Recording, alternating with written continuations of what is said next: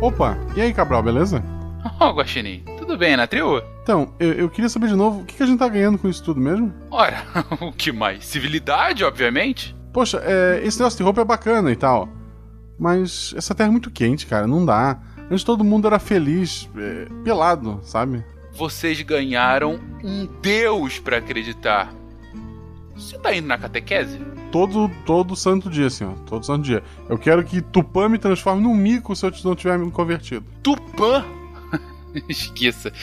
É, bom, vamos lá. Vocês aprenderam português! Um idioma falado no mundo inteiro. Aí não, né, Cabral? No máximo meia dúzia de países. Podemos ir até Portugal. E o que tem de bonito lá que não encontramos aqui? O Cristiano Ronaldo nem nasceu. Cris quem? Uh, deixa pra lá. Ok, você venceu. Que tal então se eu dobrar o número de espelhinhos? Não, na verdade a gente queria o fim do cedilha e do S com som de Z.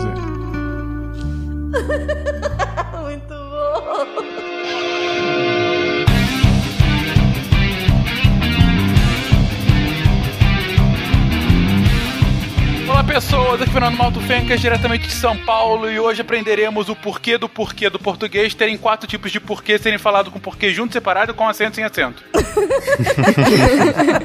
Ou não. Ou não. Aqui é a Deb de Brasília e eu resolvi dar voz para um dos ouvintes, o Celso Rosa, e perguntar como que Fencas derivou de Fernando. Ah, isso é um mistério. Muito misterioso. Olá, Aqui quem fala é o CA, diretamente de Praia Grande, São Paulo. É, eu inicio do início, a referência referencia contínuo, contínuo. Só que o senhor é um. Essa é das antigas, tudo bem. Eu não peguei, desculpa. É, é uma referência muito, muito é, é pouco propícia para esse início de cast. Continuemos. Olá, eu sou a Glícia, é, diretamente de São José dos Campos, e eu só queria saber se é nesse cast que a gente vai falar se é biscoito ou bolacha. é trem. É trem. Já teve um de astrofísica lá que a gente discutia essa parada. É. Porque realmente o dia exoplaneta, né? exoplaneta. Sim. Wala wala, ouvintes! Aqui é o Pena de São Paulo. E se um bocado é o que cabe numa boca, e um punhado é uma quantidade que cabe num punho, qual seria o significado de cunhado? eu, eu tava esperando, eu tava esperando. Eu esperei a Deb fazer essa, mas Eu deixei ele falar que ia ficar mais é engraçado. Essa foi, uma, essa foi uma conversa que, que rolou de verdade. É, eu, a Silvana e a Deb aqui em São Paulo. e foi meio espontâneo, assim. Aí a Deb queria muito que eu colocasse, né? Eu fui toda vez. É.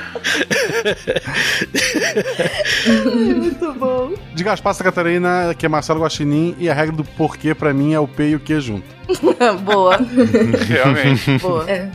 é a resposta definitiva. Você está ouvindo o Psycast, porque a ciência tem que ser divertida. sessão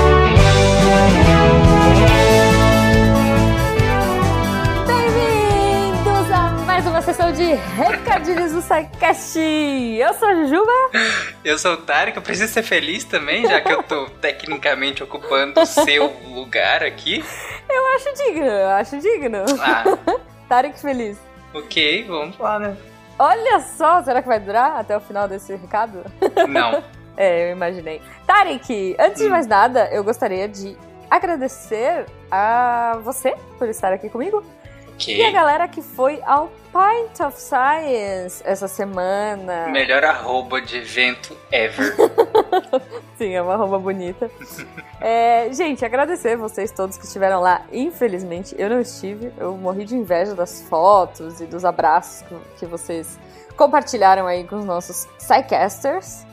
Tarek também não foi, né? Você foi? Não, não consegui. Teve aqui em Goiânia, né? Em dois bares aqui até grandes.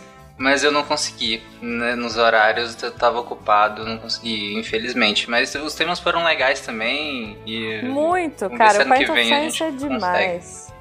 Pois é, pois é. Vamos tentar ano que vem, se tudo der certo e a faculdade não nos impedir, né, Tarek? Você também tá. Você, nós somos estudantes. Tariquinho, querido! Hum. Olha, hoje, hoje os recados estão curtos, então vamos aproveitar a sua empolgação, o seu ânimo, para falar para os nossos ouvintes como eles conversam com a gente. Como? Como eles conversam? Liga pra gente? Não. Porque se você me ligar, eu vou te ignorar. Que horror! Então, Ó, o número do Tarek é 9. Mentira. né, nem adianta. É, eu vou achar que é central de cobrança, então não vou nem entender. Enfim. Tamo junto. Ah, o principal meio, na verdade, de entrar em contato com a gente é, é com os comentários do, no na própria postagem, né? Exato. Eu acho que lá é, é a meca do- do- da nossa resposta pra vocês. Que a gente estende o, o episódio, a gente brinca. Manda GIF. É, exatamente. Então é a sessão de comentários. Mas, se você quer mandar um, um algo um pouco maior, um pouco mais íntimo, você quer falar só pra gente, quer falar no cantinho, no nosso ouvido mesmo, Ok. aí você manda. Você manda.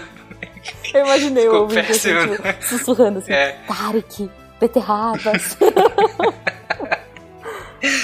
Então, aí você pode mandar um e-mail para contato arroba scicast.com.br e, e aí você, você- nós todos vamos ler, né, Uhum. daqui e encaminhamos para onde o setor, por assim dizer, que você encaminhar. Ah, eu quero falar so- so- sobre o pessoal do- de biológicas do episódio tal. Aí você- Uhum. a gente A sua encaminha. mensagem chegará até eles, então. Sim, a gente tem uns tranquilo. estagiários aqui só pra isso, só pra ficar andando de, de, de setor em setor com um carrinho. Isso. E aí eles imprimem o e-mail e vai levando. Não, imprime não, Ah. porque isso não é ecológico, Tarek. Eles andam de cego aí É pelos verdade. corredores do, do Deviant Tower, mostrando Eu tenho o tablet. faltado das reuniões. Ah, é, eu tenho faltado das ok. reuniões. Aí eu não vi que a gente tinha mudado isso. É, não, mudou o protocolo. Agora é vamos salvar árvores.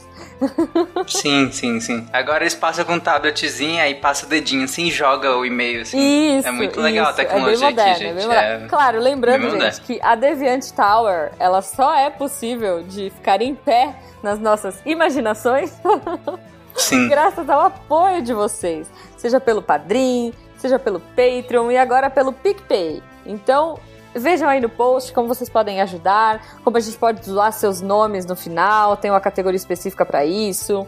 É, vocês podem fazer parte do nosso grupo de WhatsApp. A gente deve ser o único que tem uma categoria pra zoar nome. Mas é, as pessoas gostam, uai. Ok. A gente tem que fazer. Sim. Começou, começou inocente e virou um negócio que agora é uma bola de neve. Sim. A gente nunca mais vai, vai deixar de fazer isso. É, a gente não dá conta mais de ler normal. Não dá, mas é muito divertido. A gente adora. e Tarek, uma das coisas que a gente tem, graças aos padrinhos, graças ao apoio das pessoas, são os textos do Deviante, certo? Sim, a, a equipe do, do, do Deviante, a gente falava isso no, no finado República, né? Que não Uhum. é só podcast, a gente tem os textos também. E são, Com aquela é, com aquela empolgação empolgação que, pra quem lembra, pra, pra quem é ouvinte roots mesmo e assistiu Repu- e ouviu República Deviante, sabe do que, que eu tô Sim. falando. Mas nós temos os textos que agora é coordenado pela Deb, né? Ela, ela tem um calendário de textos, a gente publica texto todo santo dia e são vários textos e a qualidade é impressionante a qualidade desses textos. Não é textinho do tipo, ah, a gente publica um texto ali, gente, são especialistas falando sobre sua área de especialidade e tudo mais também que acharem interessante. E são textos muito bons, é sério. Muito bons mesmo. Eu aconselho todo mundo que ouve o SciCast, nossa, adora divulgação científica, fala, caraca, eu adoro esse podcast, eu adoro o SciCast, adoro os outros podcasts da família Deviante, e quer algo mais pra ler e tal, entra no portal Deviante, tem texto sobre tudo lá. Exatamente. Cara, às vezes tem semana temática. É muito legal. Sim, E com a cara do SciCast, né? De um jeito fácil, de um jeito simples de entender. Claro.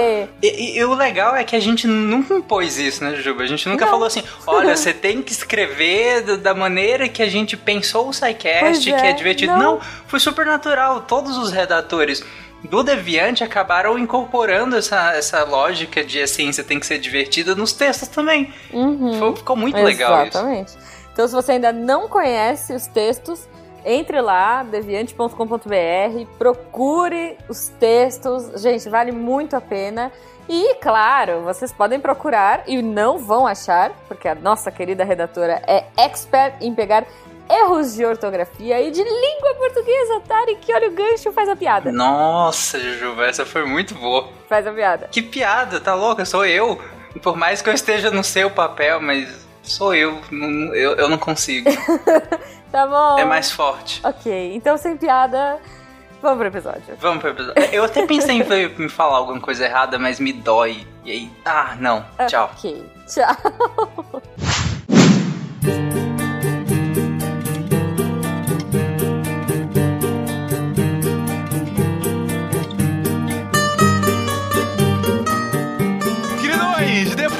de um franco sucesso desse primeiro episódio, sério, me surpreendeu positivamente como a galera curtiu. Mas também a gente acabou tão good vibe o episódio anterior, toda essa jornada sobre o que, que é o proto-português, até o português, até a chegada dos lusitanos aqui ao Brasil. E a gente deixou engatilhado pro que é o tema de hoje: a história da língua portuguesa BR, o PTBR, essa língua linda que nós estamos falando dessa forma e que falamos assim há pouco mais de 500 anos. Ou será que não? Eu, eu diria mais. Diga eu diria lá. mais. É, é o Rue BR. É o Rue BR, já é evolução, já tá chegando na evolução do PTBR. Gente, pra começar, onde exatamente, nesse exato momento, se fala o português nesse mundo de meu Deus? Eita, vamos lá. Hoje a gente tem português falado ah, no Brasil, somos 185 milhões. Na Europa a gente tem Portugal falando com 10 milhões e meio. Na África a gente tem Moçambique, Angola, Guiné-Bissau, Cabo Verde, São Tomé e Príncipe, Guiné Equatorial e na Ásia a gente tem em Macau, né? E na Ásia e na Oceania a gente tem no Timor-Leste. Eu quis colocar isso logo no início pra mostrar que o que Portugal fez aqui pro Brasil e fez também pra outras regiões. O português, como a gente falou na introdução, é uma língua falada no mundo inteiro, tá entre as 10, os 10 idiomas mais falados no mundo. Claro, longe de outros, é ainda o idioma restrito a alguns países. O Brasil tem uma, uma proporção muito grande dentre os falantes, sem dúvida, mas é um idioma, vamos colocar assim, se não global, é um idioma bastante difundido. Tem que lembrar também que existe sempre a porcentagem de 1%, né? 1% de chance de não importa em que lugar do globo tu esteja, surgir um brasileiro. Ah, Ah, certamente. isso É. Sempre, Com sempre. certeza. Dúvida alguma. Pessoas que viajem, pode, pode, pode postar aí no- nos comentários se não é verdade. Sempre tem 1% de chance de surgir um brasileiro. Exatamente, exatamente, gente. Mas no episódio anterior a gente parou justamente nessa transição e começando o século XVI, quando da colonização portuguesa no Brasil e no mundo, quando dá o início das grandes navegações e da conquista portuguesa do mundo. CA, a gente ainda não falou especificamente disso no sketch de história. Estamos chegando lá, a galera pede, vamos falar disso no sketch de história. A gente vai chegar a falar no sketch de história da história do Brasil. Mas antes disso, vamos dar uma palhinha aqui, falando rapidamente como que a expansão de Portugal nesse início do século XVI vai influenciar a nossa história daqui pra frente, CA? Co- Como que as grandes navegações vão influenciar no português que a gente fala hoje? É interessante isso que as experiências de navegação portuguesa vão influenciar o Brasil antes do século XVI, do que viria a ser a América Portuguesa. Porque os portugueses começam a desbravar o Atlântico no final do século XIV começo do século XV. E conforme eles vão desbravando o Atlântico, eles vão estabelecendo ali algumas colônias em ilhas africanas no Atlântico. E Nestas ilhas, por exemplo, eles começam a plantar cana-de-açúcar em larga escala, utilizando mão de obra escravizada africana. Né, Então já tem aí um modelo de sociedade de produção que eles vão trazer para a América que vai estar nesse processo de expansão. E a partir então é, do século XVI, quando se- ali na virada do século XV para o século XVI, né, porque 1500 ainda é século XV, os portugueses chegam aqui e trazendo aí uma série de, de novas dinâmicas que vão envolver a Europa, a América, a África e partes da Ásia, que vão se integrando nesse conjunto de, a gente pode chamar das grandes navegações, que vai se estabelecer como os negócios coloniais. Nós, no Fronteiras no Tempo, inclusive com a participação do William Spengler, no episódio 18, nós falamos só sobre as grandes navegações, já fica um jabá cruzado.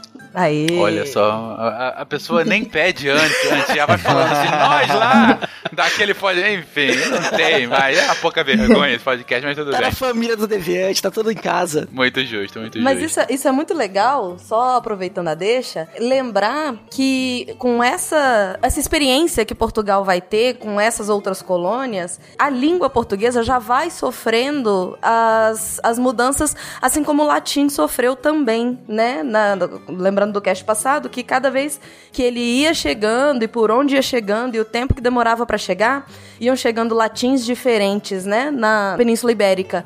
E a mesma coisa com o por... não exatamente a mesma coisa porque foi muito menos tempo, mas acontece com o português também, né? À medida que ele vai entrando em contato com as outras línguas, o português começa a ser falado nesses outros lugares, mas existe aí uma uma a gente chama de língua de contato, né? Que é a pidginização. Eles já começam a se acostumar com Ai, meu Deus, como é que eu posso colocar isso? Com essa, com essa interação com outros povos, né? Antes de chegar aqui. Inclusive na cartografia, né? Depois, aí mais adiante, no século XVIII, né?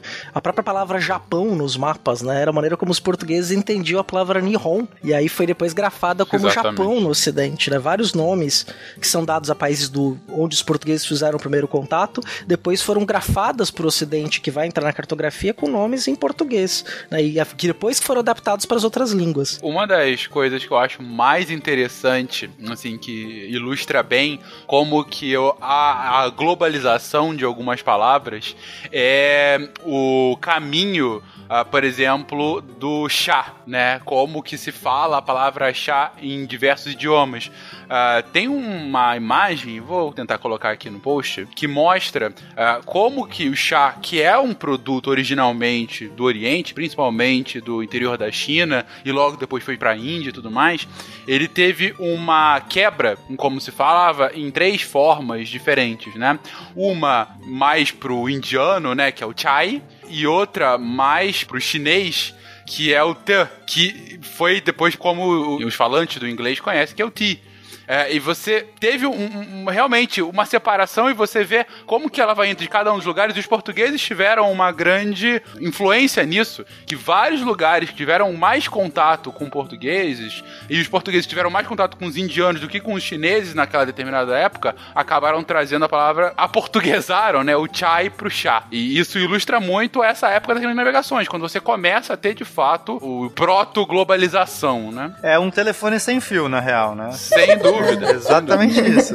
O cara vai repetindo e vai mudando. Aí Chega lá na ponta, tá chá, era tã, sei lá. Exatamente. E, cara, mas é, é, é fantástico quando você começa a ver claramente o- como foi indo de um lado pro outro. Tem o primeiro Clark, né? Que é no chinês antigo, não deve falar dessa forma, né? Mas no mandarim vira cha, assim como no pro indiano chai, né? E é desse mandarim que vai pra Europa é, e vai principalmente pra Portugal e pro, pro oeste da Europa. Enquanto que o Tã, que fica no sul da China, é quem vai pela Malásia pro restante da Europa Ocidental e vai chegar no inglês, né? E daí o T. É, e até no espanhol, né? O T, né? É T, não, não sei qual é a, a tonação correta. Mas, enfim, era só pra, pra comentar realmente telefone sem fio, sem dúvida, pena. Alô, vigia noturno. Que... Ô, ô, ô, que vigia noturna? Polícia! P-U-L-I-C Cidrilha! Autoridade máxima! E dos brabo! Mas beleza, gente. é, Tá bem colocado aí o mecanismo que a gente coloca nesse, nesse primeiro momento.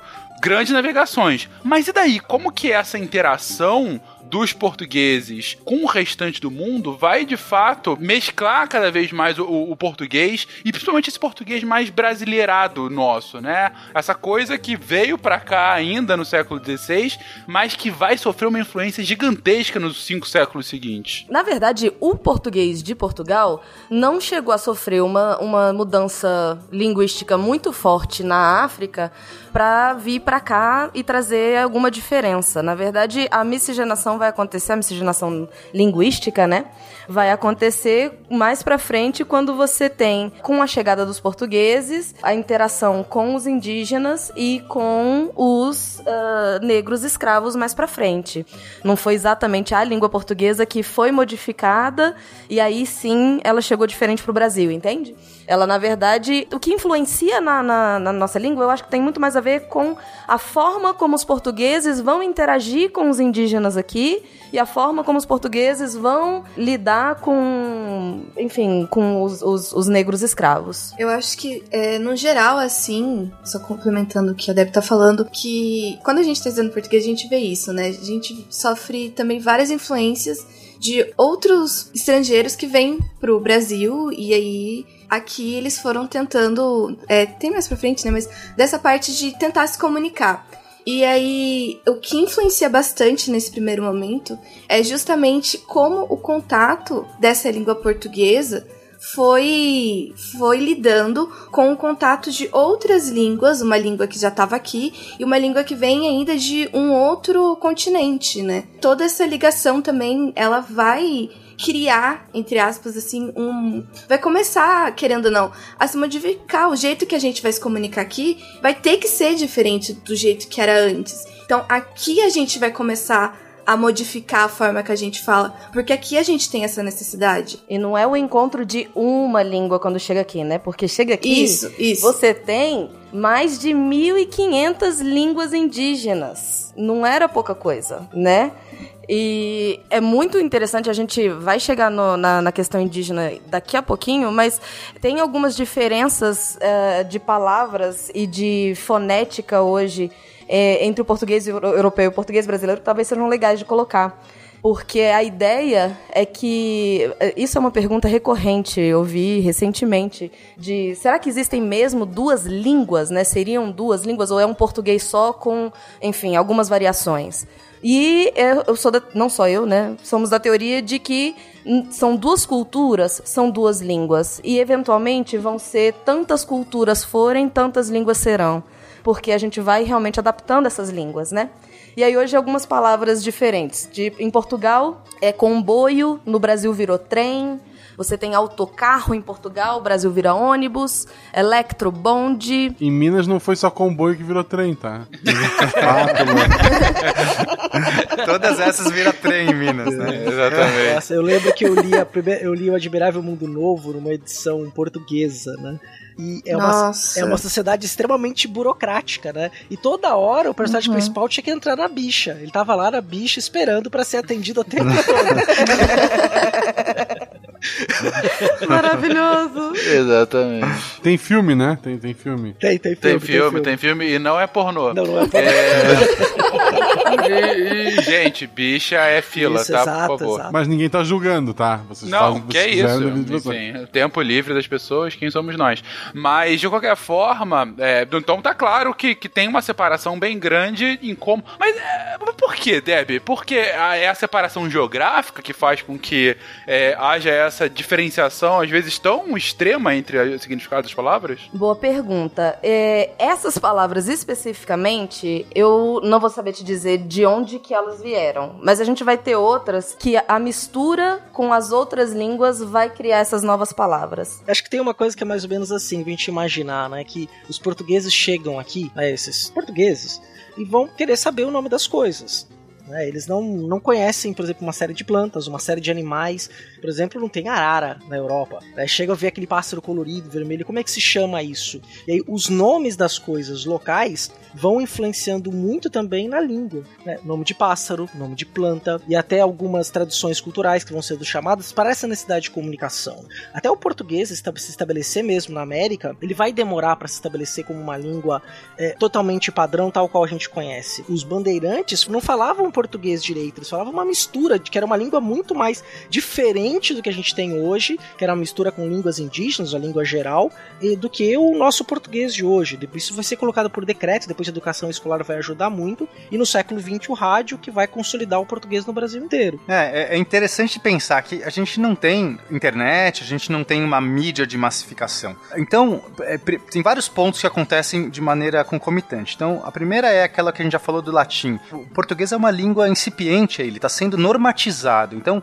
essas pessoas que estão normatizando essa língua, esses cultos da língua, eles não é o mesmo cara que chega no Brasil. A maioria da, da, da galera que chega aqui no Brasil são indigentes, são pessoas de poucas posses ou são pequenos criminosos, porque quem vai vir para a terra aqui que não tem nada, né, você vai ter que então, eles, é, o grande contingente de pessoas vão ser pessoas que não têm nada a perder. E, e, e essas pessoas, elas não falam um português é, normativo. Aí ele vai ter esse contato com diversas línguas. Você tem que pensar que, lá, o filho desse cara, quando ele aprendeu português, ele só aprendeu o pai dele falando, o pai, a mãe ali, e, e ele já fala aquela coisa misturada, ele já, tá, ele já tem influência também de outras pessoas, os indígenas que estão aqui, porque talvez ele já, já tá aprendendo várias... Interage, né? É, interage com isso, e aí é, não tem como, seria até, é, seria até incrível a gente pensar que vai uh, ser a mesma língua. Então, qualquer processo natural, quando a gente não tem nada que garanta a conformidade, que não tem nenhum mecanismo que vai atuar em tudo para normatizar de novo, para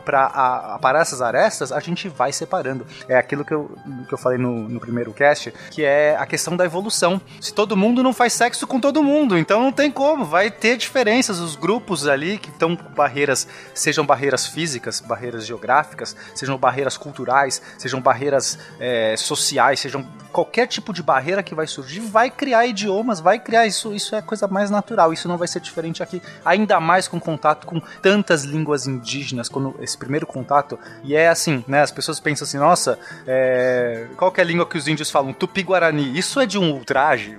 É, eu até queria trazer isso agora, assim, porque, Polêmica. gente... Gente, não existe, não existe a língua tupi-guarani. Não existe, tá? Tupi-guarani é um tronco linguístico. É, é mais ou menos eu estar tá falando assim, ah, eu falo ocidental, eu falo Tipo, é mais ou menos. Porque são é, mais de 500 línguas que compõem só. É, que estão dentro desse tronco. E são línguas diferentes. É só um jeito da gente juntar. Falar assim, ó, essas línguas aqui tem algum ancestral lá atrás em comum, mas são línguas diferentes. E português não é espanhol, é língua diferente, por mais que tenha um ancestral comum. Então a gente. É um crime a gente fazer. Porque é, eu, né, bobo, fui lá falar com os. Tenho alguns, amigos numa tribo Guarani, que eu tive uma experiência bem legal, fui filmar um filme, não sei o quê. E aí eu fui lá, ah, vocês né, quero aprender tupi-guarani. Nossa, isso foi, isso foi, de uma maneira. Eh, foi um, um ataque, insulto, assim, é. Para eles que são Guarani, é, os, eles odeiam os Tupi, assim, né? Quer dizer, não é que eu odeio, mas não, eles, não, pô, os caras têm uma identidade própria Guarani, que é muito diferente do que eles, do que eles entendem Tupi. Eles têm várias rixas internas, e eu vou lá e falo assim, ah, eu quero aprender a sua língua Tupi-Guarani. Então, não cometam mais esse equívoco. Vamos entender que, né, são, são várias linguagens, são, como a Deb falou, mil, mais de 1.500 linguagens aqui na, que existiam e ainda existem, línguas. muitas delas ainda existem. Línguas, é, linguagem, bom, enfim, línguas indígenas e elas, cada uma tem suas qualidades e características próprias. Tu chegou na China e disse, eu quero aprender japonês. Isso, isso. É mais ou menos é, isso. É. é, na verdade, fazer o contrário, né? É você chegar no Japão falando que quer aprender chinês. Aí você tem que tomar cuidado. tem um detalhe que o Pena levantou que é bem interessante, da própria composição dessa região na América, porque normalmente quem vem para cá são homens. No início do período colonizador, praticamente não vem mulher europeia para cá. E estes homens acabam se casando com mulheres da terra. E esta mulher vai ter forte influência na questão culinária, na forma de falar, na forma de criar os filhos.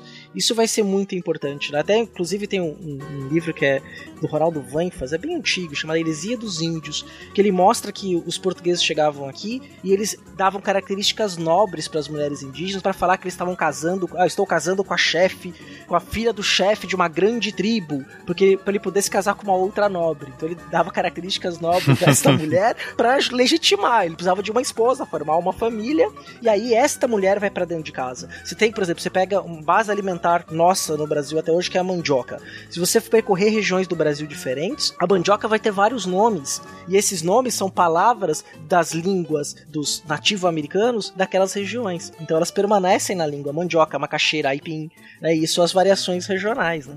É, você falou do, do, do, de como que os, os portugueses faziam quando eles chegaram. Eu lembrei do filme de, do Caramuru. Vocês assistiram? Caramuru é a invenção do Brasil. Sim, sim. Excepcional. A gente pode, de repente, colocar o link aqui também, né? Uhum. Além do, do aipim, da mandioca, do, dos nomes da macaxeira, É, uma outra palavra que a gente pode pegar que não tem tanta influência, que não tem influência nenhuma do- do- dos indígenas, que já é num mundo hoje que tem televisão pra pra massificar um idioma. Deb, como se chama aquela. ah, sem falar o nome. Aquele poste que tem três luzes, uma vermelha, uma amarela e uma verde, que serve pros carros passarem?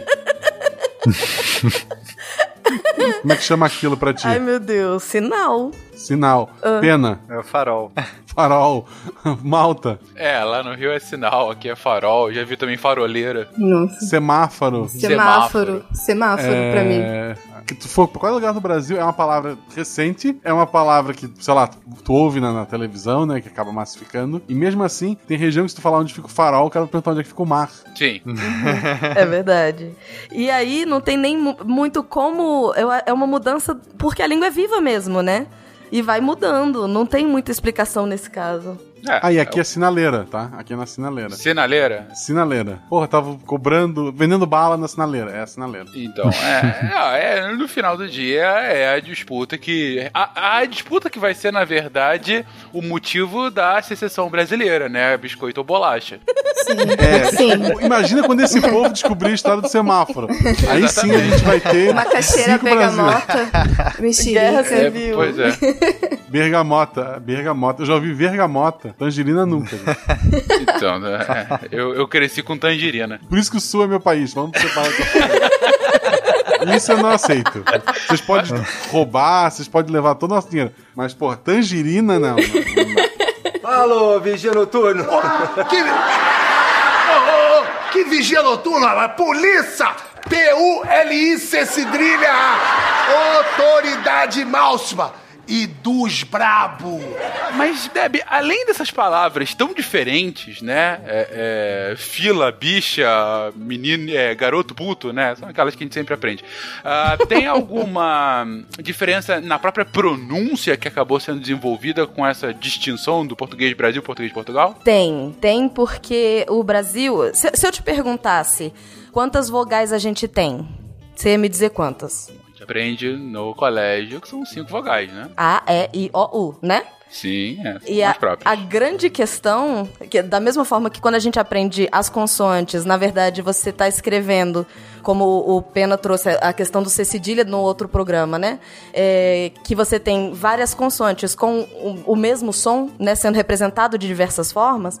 Você, tam, você vai ter o contrário, você vai ter a mesma vogal com vários sons. Fala a frase pra mim. A menina. ahn, não, A deixa eu menina. pensar, deixa eu pensar numa outra frase. Bom, enfim, esquece a frase. Não esqueça.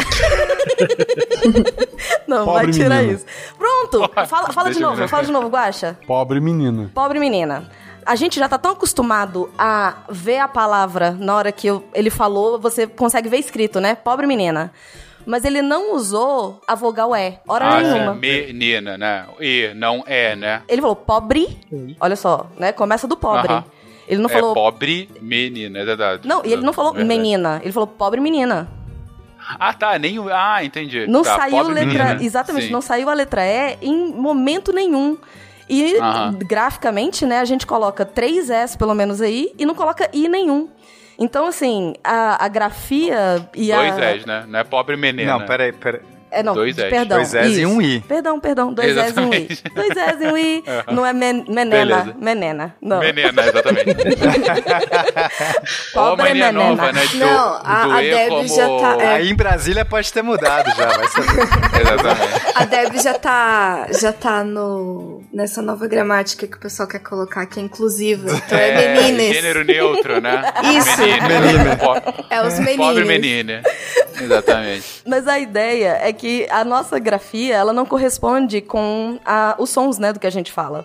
Então, o próprio menina, esse A final, é um A muito fechadinho, percebe? Não é menina, é menina. É, É um A. é, verdade. E- menina, exatamente. Uhum. Esse som A é que é muito mais comum em Portugal, por exemplo. E na verdade, assim, esse A só tem som de A porque ele não é uma sílaba forte, né? Não é uma sílaba tônica. Se você tivesse na sílaba tônica o A, o A ia ser bem aberto, né? Sei Sim. lá. Sim. Garota. Lápis. Lápis, exatamente. Olha, olha o garota. Você tem dois As, mas se pronuncia de forma diferente. É garota. O, o outro A, ele, ele é fechadinho. E aí é esse segundo som, esse som fechadinho, que é o, o A forte em Portugal. Então, eles entendem melhor a gente do que a gente entende eles. Esse é um dos aspectos que faz com que isso aconteça. Que o, é é esse, esse A não aberto do português. Hum, entendi. Entendeu? Aí precisaríamos de, de um, de um nativo pra melhor exemplificar isso numa fala corriqueira, né? É, é, porque eu não vou saber colocar, mas ele falaria, sei lá, se ele falar. é, me dá uma palavra com A aí. Uma palavra simples com A, acachapante. Por exemplo, ó, adorei. Aí eu vou falar acachapante. Acachapante. Ah, entendi. O, o, o, então, o tônico deles é como o nosso átono. Isso. Isso. É como se Entendi. todos os As tivessem o, o nosso o circunflexo. Entendeu? É como se ele fosse. Entendi. Uh, cachapante. Uh, É. Faz sentido. É, é o mesmo sotaque. Entendi. E aí, eu falei que a gente tem sete sons nessa posição tônica. Apesar Hum. de serem só cinco vogais. Quer tentar chutar aí? Alguém? A, E, I, O, U. Isso. A, E, I, O, U. Cinco. Só que tem mais duas aí no meio do caminho. Pronto, já fiz a maioria. Já passou de ano.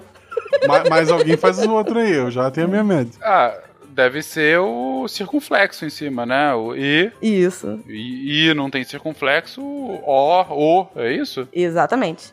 A, E, E, I, O, O, U. Esses, essas são as- os sons que a gente tem em posição tônica, né? Em posição forte nas sílabas. Enfim. Então, é, mas, na verdade, eu acho legal essa diferença do, do som no- do A, é bem, é bem marcante. É, e é interessante também, é, no português aqui do Brasil, que a gente. a- o átono, né? O fraquinho que eu comentei do menina no final, que sai menino, né? Um A fechadinho.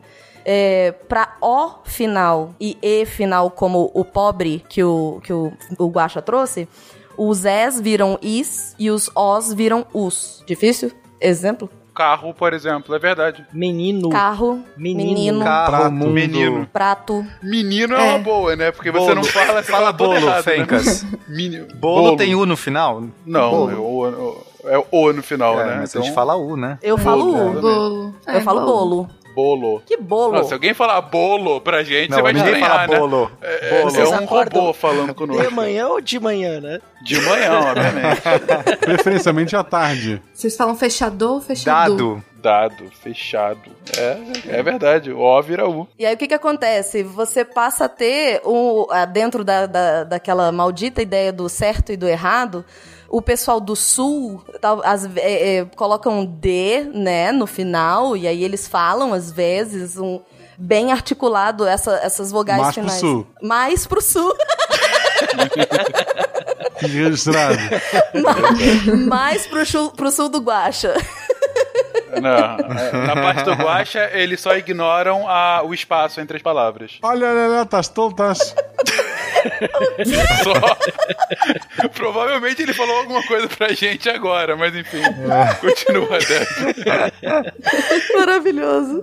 E aí as pessoas falam, não, mas eles falam mais certo, né? Eles fa- porque eles falam como se escreve. Ninguém na vida fala como se escreve, ok? Que isso fique claro, porque a escrita, obviamente, veio depois da fala.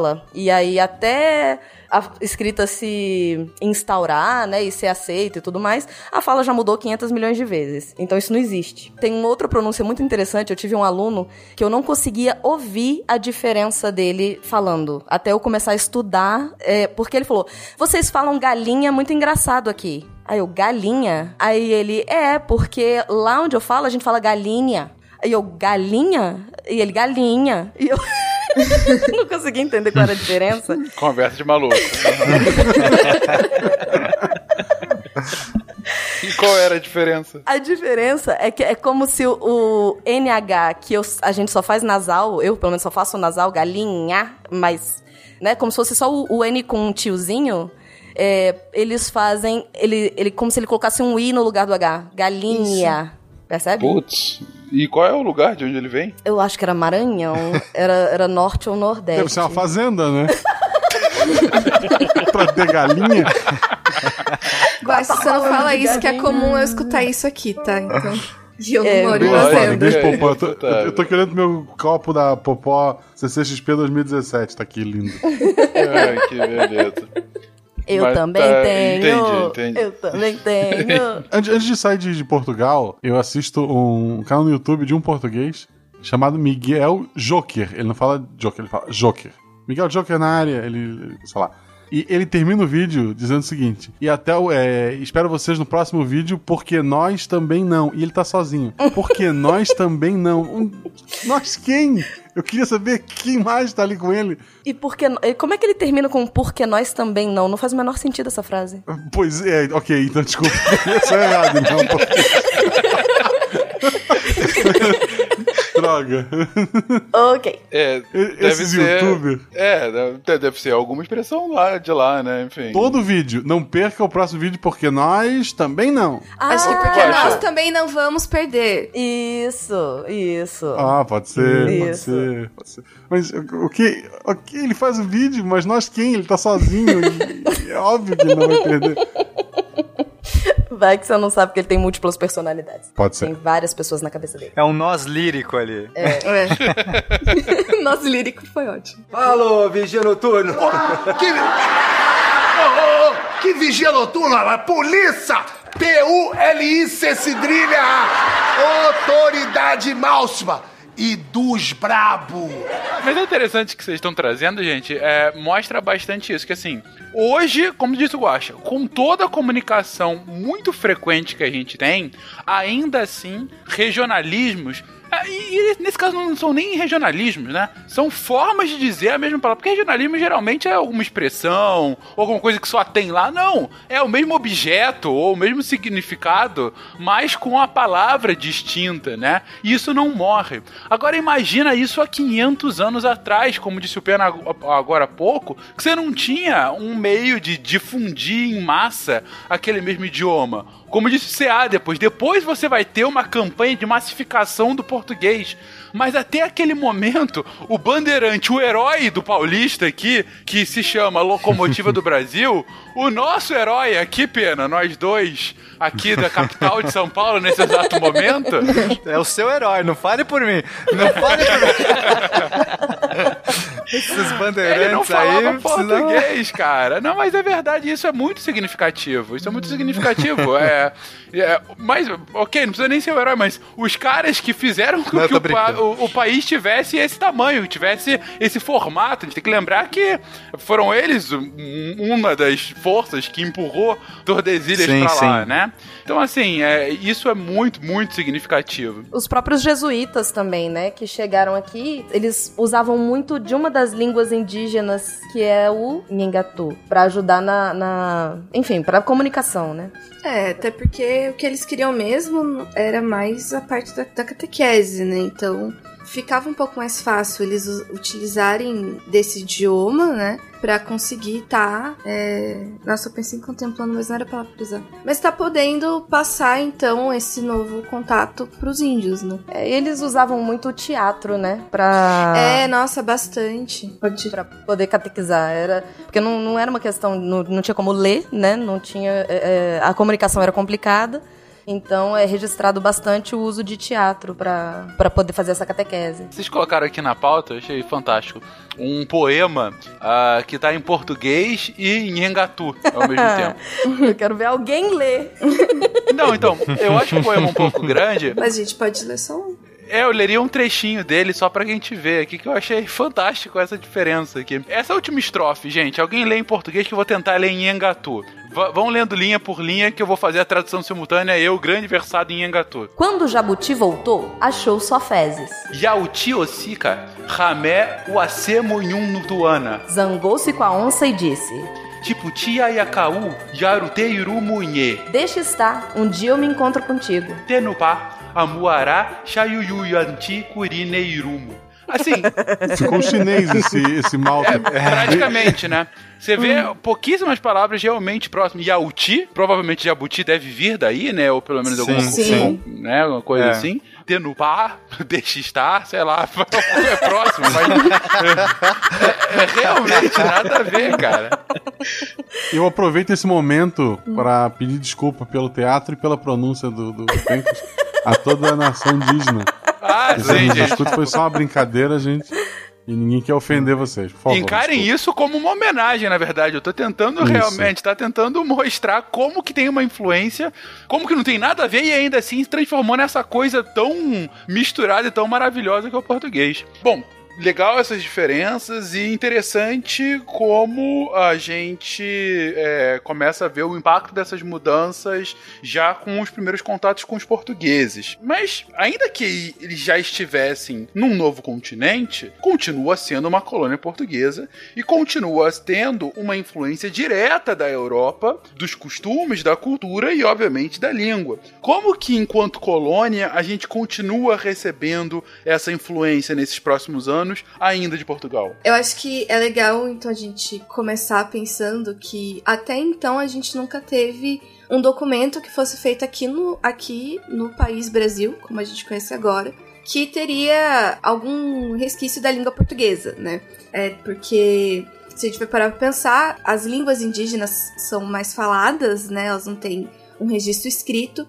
Então a gente vai começar com a carta, que é escrita por Vaz de Caminho, lá em 1500, que vai ser o primeiro documento que a gente vai ter aqui, que vai ser escrito em português, né? Uma dúvida que eu sempre tive, gente. Foi o primeiro documento escrito ou o primeiro documento escrito em português? Uma pergunta. Acho que sobre o Brasil foi o primeiro, né? Mas documento escrito em português, você tem, você tem os livros de linhagem, tem outros, outros livros também anteriores. Não, deixa eu refazer minha. Deixa eu refazer minha pergunta. Foi a primeira coisa que foi escrita na terra que hoje a gente chama de Brasil, ou seja, não teve nenhum povo nativo americano que era é, é, letrado antes, ou foi, ou seja, seria a primeira coisa que foi escrita aqui nesse território, ou foi a primeira coisa escrita em português? Não, eu vou chutar aqui que seja em português, porque se a gente for pensar em documento escrito, documento escri- escrito pra mim também iriam pinturas rupestres. Daí você só vai pra São Raimundo Nonato e lá a gente tem, né? Sim, então Hum, Então, é. assim, eu acho que é o primeiro documento, a- essa carta é a primeira vez que está sendo escrito português no Brasil de uma forma oficial, que vai ficar documentada mesmo lá depois, vai ficar guardadinha. Que olha só, essa foi aqui a primeira vez que a gente fez, tá falando sobre o Brasil também, né? E tá mandando pra lá. E já nascemos na mentira. Nessa terra, se plantando, tudo dá. tinha como dar certo? Não tinha. Ai, que horror.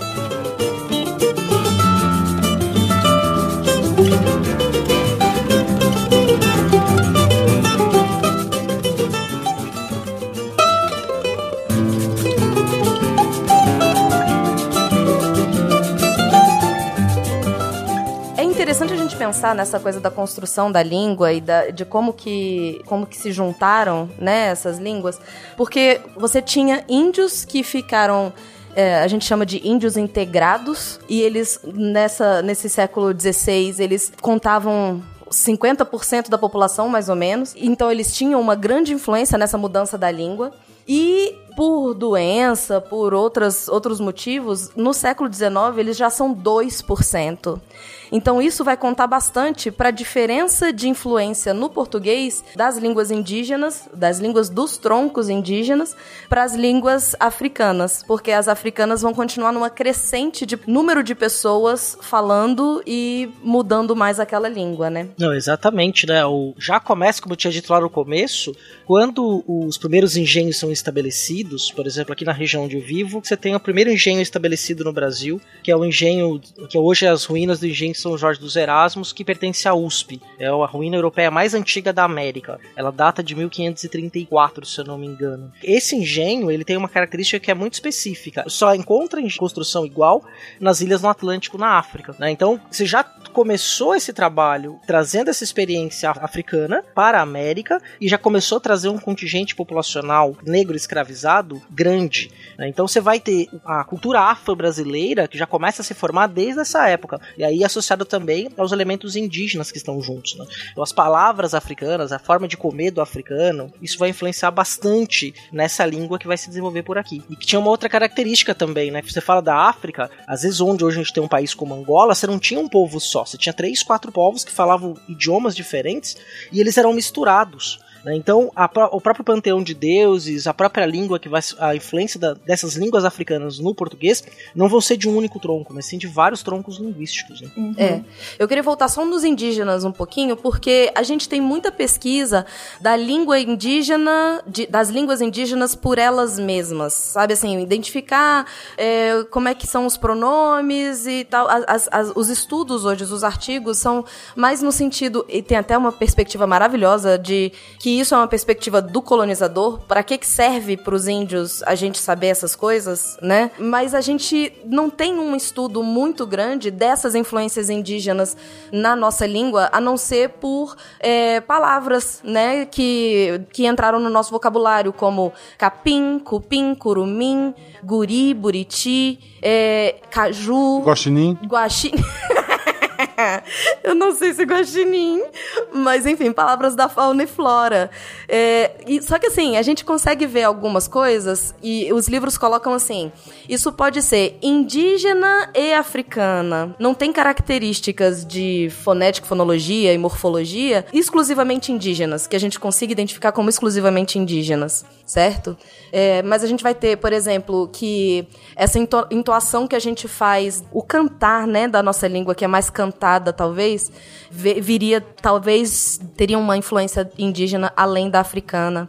A nasalização, quando a gente fala de cama, que, né, fica bem bem nasalado mesmo. Uh, a passagem uhum. do. Ai meu Deus, como é que eu vou falar isso agora? O, o LH, o som do LH, né? Que é o I, é, uhum. que é substituído por um.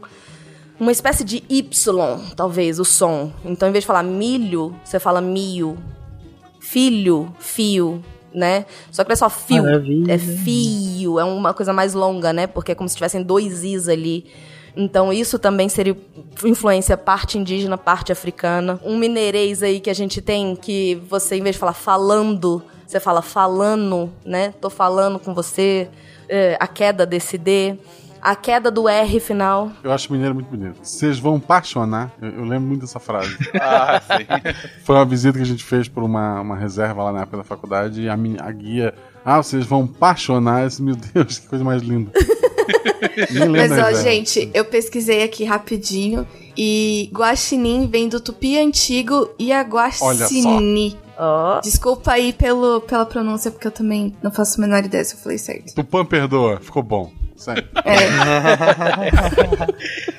Então a gente tem um problema de encontrar essas especificidades. A gente sabe que existem, é, como ficou no final das contas definida aquelas 1.500 línguas que eu falei no começo, a gente hoje identifica, ficou identificado na, na história, né, quando você vai falar das línguas indígenas, como duas línguas gerais existentes já no Brasil quando os portugueses chegaram, que seriam uh, as línguas paulista e amazônica.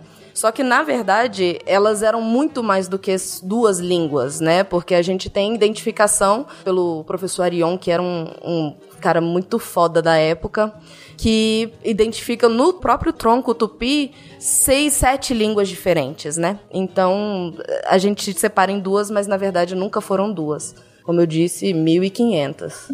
E aí a gente tem indo para entendendo que você tinha uma mobilidade urbana, né, em que você tinha mais indígenas na área do, do campo e essa diminuição grande de indígenas devido a doenças e outras coisas, o aumento dos escravos trazidos, né, que tem o número é díspare, mas varia de 4 até 14 milhões de escravos trazidos. Então você tinha um volume enorme. Eles chegaram a ser, eventualmente, entre africanos e afrodescendentes, 60% da população entre o século 17 e 19, né? Então você a influência do africano vai ser muito mais presente em termos mais específicos da língua, né? É uma curiosidade sobre o sobrenome Silva que já era um sobrenome é, usado em Portugal, até, até já era difundido e, e Silva significa em latim selva, né, floresta. Então, é, são esses sobrenomes da, de local, né? Então a pessoa, ah, você tem o João, ah, o João o quê? Da costa? Não, não, é o da Silva, quer dizer, o cara que estava na floresta, não, não é o cara que está na costa do mar. Então da, é, tem essa, esse tipo de sobrenome. Só que por que, que se difundiu tanto no Brasil? Porque muitos do- dos caras que vieram pra cá, eles eram indigentes ou queriam mudar de vida, tinha aquela promessa de, ó, você vai lá e aí você vai ganhar um nome novo, as suas, as suas dívidas serão perdoadas e tal.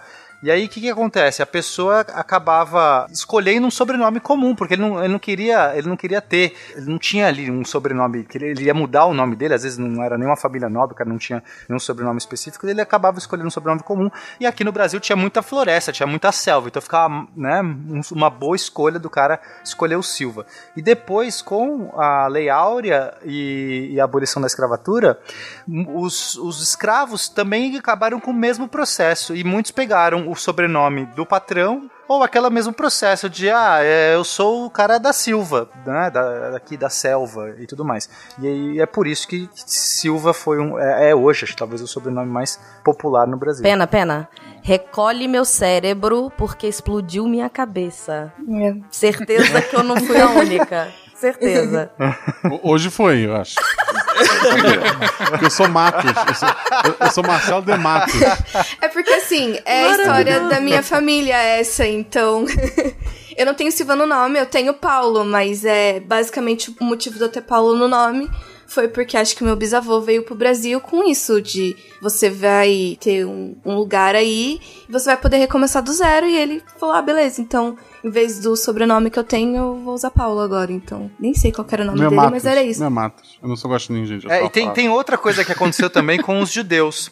É, os judeus, quando eles foram cristianizados, é, catequizados, enfim, e eles também tinham que trocar, deixar o sobrenome eh, judeu deles de lado, Sim. e eles recebiam nomes de árvores. Então, quando você vê Oliveira, Parreira, é, todos esses, esses, sobrenomes de, de árvore, é, são famílias ju- judias que foram rebatizadas quando se converteram. Exatamente. Árvores com simbologia cristã, Doutor né? Carvalho. Professor Carvalho, professor Carvalho. Carvalho, sim, com certeza. Tem uma série de expressões também que a gente usa no cotidiano, tá falando da escravidão. Já que tá falando disso, eu vou colocar aqui agora. É, todo mundo já ouviu falar. Todo mundo aqui jantou? Jantou? É, se jantaram? Sim. Tá todo mundo de bucho cheio? Aham. Sim. Então, essa expressão é uma expressão que vem de uma, tem uma origem super violenta, né? Porque bucho cheio significa que a gente tá satisfeito, né? Todo mundo comeu, tá então com a barriga cheia. Na saída das minas, na região de Minas Gerais, tinha uma bolsa de couro que era chamada de bucho. Se no final do dia os escravizados não conseguissem encher essa bolsa com ouro, eles ficavam sem jantar. Então eles só Ai, comiam horror. quando o bucho tivesse Hum. cheio. E aí eles vão comer o seu fubá santo com banana verde. Nossa senhora. Caraca. Uma outra expressão que vem dessa mesma época é o famoso couro na bunda. Todo mundo já deve ter levado um couro na bunda em algum momento, não é? a, a, fe, Opa. fez uma malcriação, foi lá a mãe com o chinelinho ou com a palma da mão. Daí que vem cunhado, só pra eu entender. É, essa, é, é, quant- quantidade de couro você leva na bunda é o cunhado? Isso, isso. É, talvez, né? Porque quando o escravo se rebelava, não podia apanhar no braço porque não conseguia trabalhar. Se apanhasse na perna, não conseguia andar pra trabalhar. Então o couro vai na bunda pra trabalhar sem sentar. Nossa senhora. Socorro. Puta que Origens pariu. saudáveis de expressões do cotidiano. Exato, a nossa. gente usa normalmente hoje, mas elas têm tudo a ver com esse momento de muita violência, né? E que também acabou depois indo pra, pra nossa expressão cotidiana. Caraca. Outra coisa que tá me incomodando, só pra gente voltar no tema anterior, Hum, todos os professores em todas as gerações do Pokémon têm o nome de planta. sim, É. verdade. Mas eles fazem isso de propósito. Eles estão fugindo de alguém, isso é óbvio. Olha só, um novo LOL. São judeus. Novo. São todos judeus fugidos, exatamente. Enfim, é, é, teorias pokémonísticas à parte. Tem um spin de notícia que o William Spengler, ele fala especificamente sobre a origem de vários sobrenomes bem comuns aqui do, do Brasil. Porra, eu, eu, ia, eu ia achar que o William ia falar de Pokémon, eu já tava É, chocado. não, não, não. Ainda não. Então, se você quiser ouvir o spin número 121, em que ele fala, dentre outras coisas, sobre isso, ele não dá tanto a origem é, histórica de cada um dos sobrenomes, e sim mais o significado de cada um deles, mas é bem interessante. Alô, vigia noturno. Que. Ô, ô, ô, que vigia noturna, mas polícia! P-U-L-I-C cedrilha! Autoridade máxima! E dos brabo! Da mesma forma que a gente tinha muitas línguas indígenas, também vieram pra cá, estima-se, né, entre 200 e 300 línguas africanas. mas as que mais tiveram peso foram Bantu e Yorubá. Uma coisa que é complicada e é interessante a gente ressaltar é que o preconceito com relação às línguas africanas, ela permeia também, inclusive, não só as línguas, né? O preconceito com relação ao africano permeia todos os estudos, inclusive. Então, muitas das características linguísticas que se associa à influência africana eram consideradas os erros gramaticais. Então, ah, isso é erro? Ah, é influência africana. Isso é erro? Ah, é influência africana, sabe? Uh, Por exemplo? Por exemplo, a queda do M na concordância é, verbal em vez de eles correm, falar eles corre. Sim. Na verdade, existem outras pesquisas que vão mostrar que isso também é um evento que ocorre na região de Portugal, entre Douro e Minho, em que o português já usa essa variação. Então não é exatamente uma coisa que aconteceu por conta da, do africano, é porque as pessoas teimam em, em associar o erro, né, a coisa ruim, à língua É, africana. difamação da língua, né? Sim. Esse é o problema. Ah, tá errado, foi culpa dos negros. E aí vai Isso. continuar propagando e vira, né, vira verdade. Exato. E é muito legal essa queda do, do da T- desse M final, né? Do eles correm pra eles corre, porque na verdade isso é uma mudança na fonologia, não é uma questão de concordância. Da mesma forma que cai quando, em vez de falar garagem, a gente fala garage, imagem, homem, virgem, em vez de virgem, homem, né? Sai, em vez de correm, corre. Eles correm. É uma queda no som. Só que aí você termina por lógica, né? Já que vira eles corre no presente, aí já vira pra eles correu no passado, porque aí a concordância termina acompanhando nesse caso. E aí viraria muitas aspas erro. Entendi. Vira fora do padrão da Isso. língua como a gente coloca aqui hoje. Exato. Outras características é a queda do L final. Nossa, eu não tem um exemplo aqui nesse queda do L. L final já tem L no final, é isso? Não. É, mas é, é a... situações em que o L acontece no final e não tem. Ah, sim, é er, final. Pronto. Você não. É, isso. no- no- o final não é final, né? Exatamente, perfeito. Ah, tá. Não, mas você fala o L com som de U, não final. Então, mas era mas pra aí- ser final? Exatamente, a queda desse final. Então aconteceu com a morte do Brizola, né? Quando o Brizola morreu, realmente, definitivamente o Ah, L final. sem dúvida. Ele era, ele era o último que se agarrava. A ideia. é- Então, essa ideia É. do pastel, né? Que é, vira um U em vez de L, é essa a ideia da queda do L seria uma influência africana. Ninguém Mal. fala pastel, mal, né? Mas os, os portugueses falam, é, também não falam mais? Ou, ou lá eles falam assim? Não, lá eles falam final, com L. Final. Isso. falam mal. Pronunciam L. É. Nada. Outra característica que também existe em algumas, alguns lugares do, do Brasil e que é influência, seria influência africana é o transformar esse L num R, er, sor, animar, certo? Em vez de Ah, animal, o sol. famoso sotaque do interior de São Paulo. Interior, pronto. É, você tem o advogado, por exemplo, que ninguém fala advogado, como um português falaria, advogado, né? Sim. Advogado. Ade, advogado. Não, mas tem gente que Ou fala advogado. advogado. Mas você é sabe- evolução Meu já. pai fala advogado. Me dá uma agonia quando ele fala advogado. pai, você tá ouvindo, beijo pra você. Mas é advogado. Você sabe por que, que ele fala advogado? Eu vou te explicar. Por quê? Porque é uma hipercorreção. Por que, que é a hipercorreção? Você não fala advogado com som de I. O pobre que a gente falou, na verdade, se escreve Sim. com E. E, Então você tenta corrigir o que não é Sim. pra corrigir. Aí vira advogado. Sim. O pessoal acha que tem um I ali, aí tem que falar que é um E, porque tá errado. Advogado. Exatamente. Acha É isso, né? exatamente. Acha Só que, que não tem nada ali. É advogado. Advogado. Se, se- se fosse, né? Advogado. Exato. Explica o devogado. Devogado. Advogado? Avogado, né? O, É o abacate, né? Avogado. Mas tem alguém que fala advogado, Gosta? Devogado. Sim, senhor devogado. Ah, em Minas. Sabe por quê? Minas Aí eu tá acho que. Aí eu vou estar chutando, tá? Esse eu realmente não sei.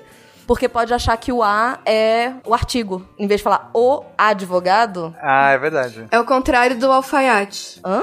O contrário do nosso alfaiate de antes, que a gente juntou o al pra virar alfaiate, aí eles faziam essa É separação. verdade, que o UAU era o artigo, Isso, né? isso, Sim, é. isso. Aí É, aqui- Era alfaiate, aí... Isso.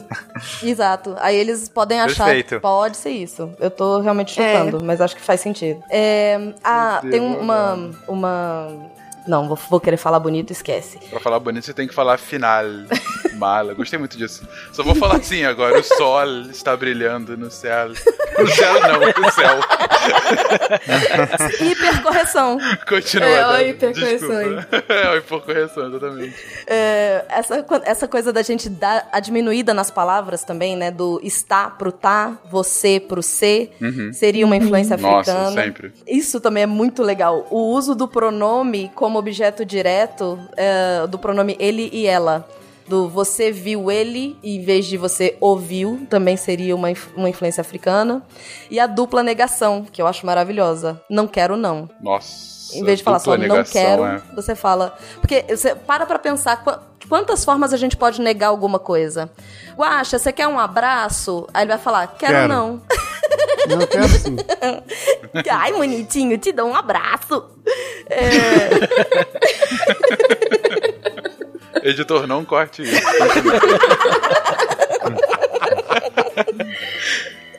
Então vou te perguntar outra coisa. Guaxa, você quer giló? Não, não, não quero não. Olha a quantidade. Nossa, Essa é a tripla negação. É, realmente não quer nunca. Ele quer tão pouco, né? Não, não, não quero não. Mas assim, Pelo amor de Deus, não. mas você pode falar assim, não, simplesmente acabou. E você deixa o quero omitido. Você pode falar não quero. Você pode falar quero não, a negativa vindo depois. E você pode falar não quero não. São 500 milhões de formas e que os lugares do, do país vão reproduzir isso de maneiras diferentes. Sim, pode dizer, oxe. Nem fudendo. Essa é boa. Essa é bem definitiva, né? Aquela realmente você não consegue.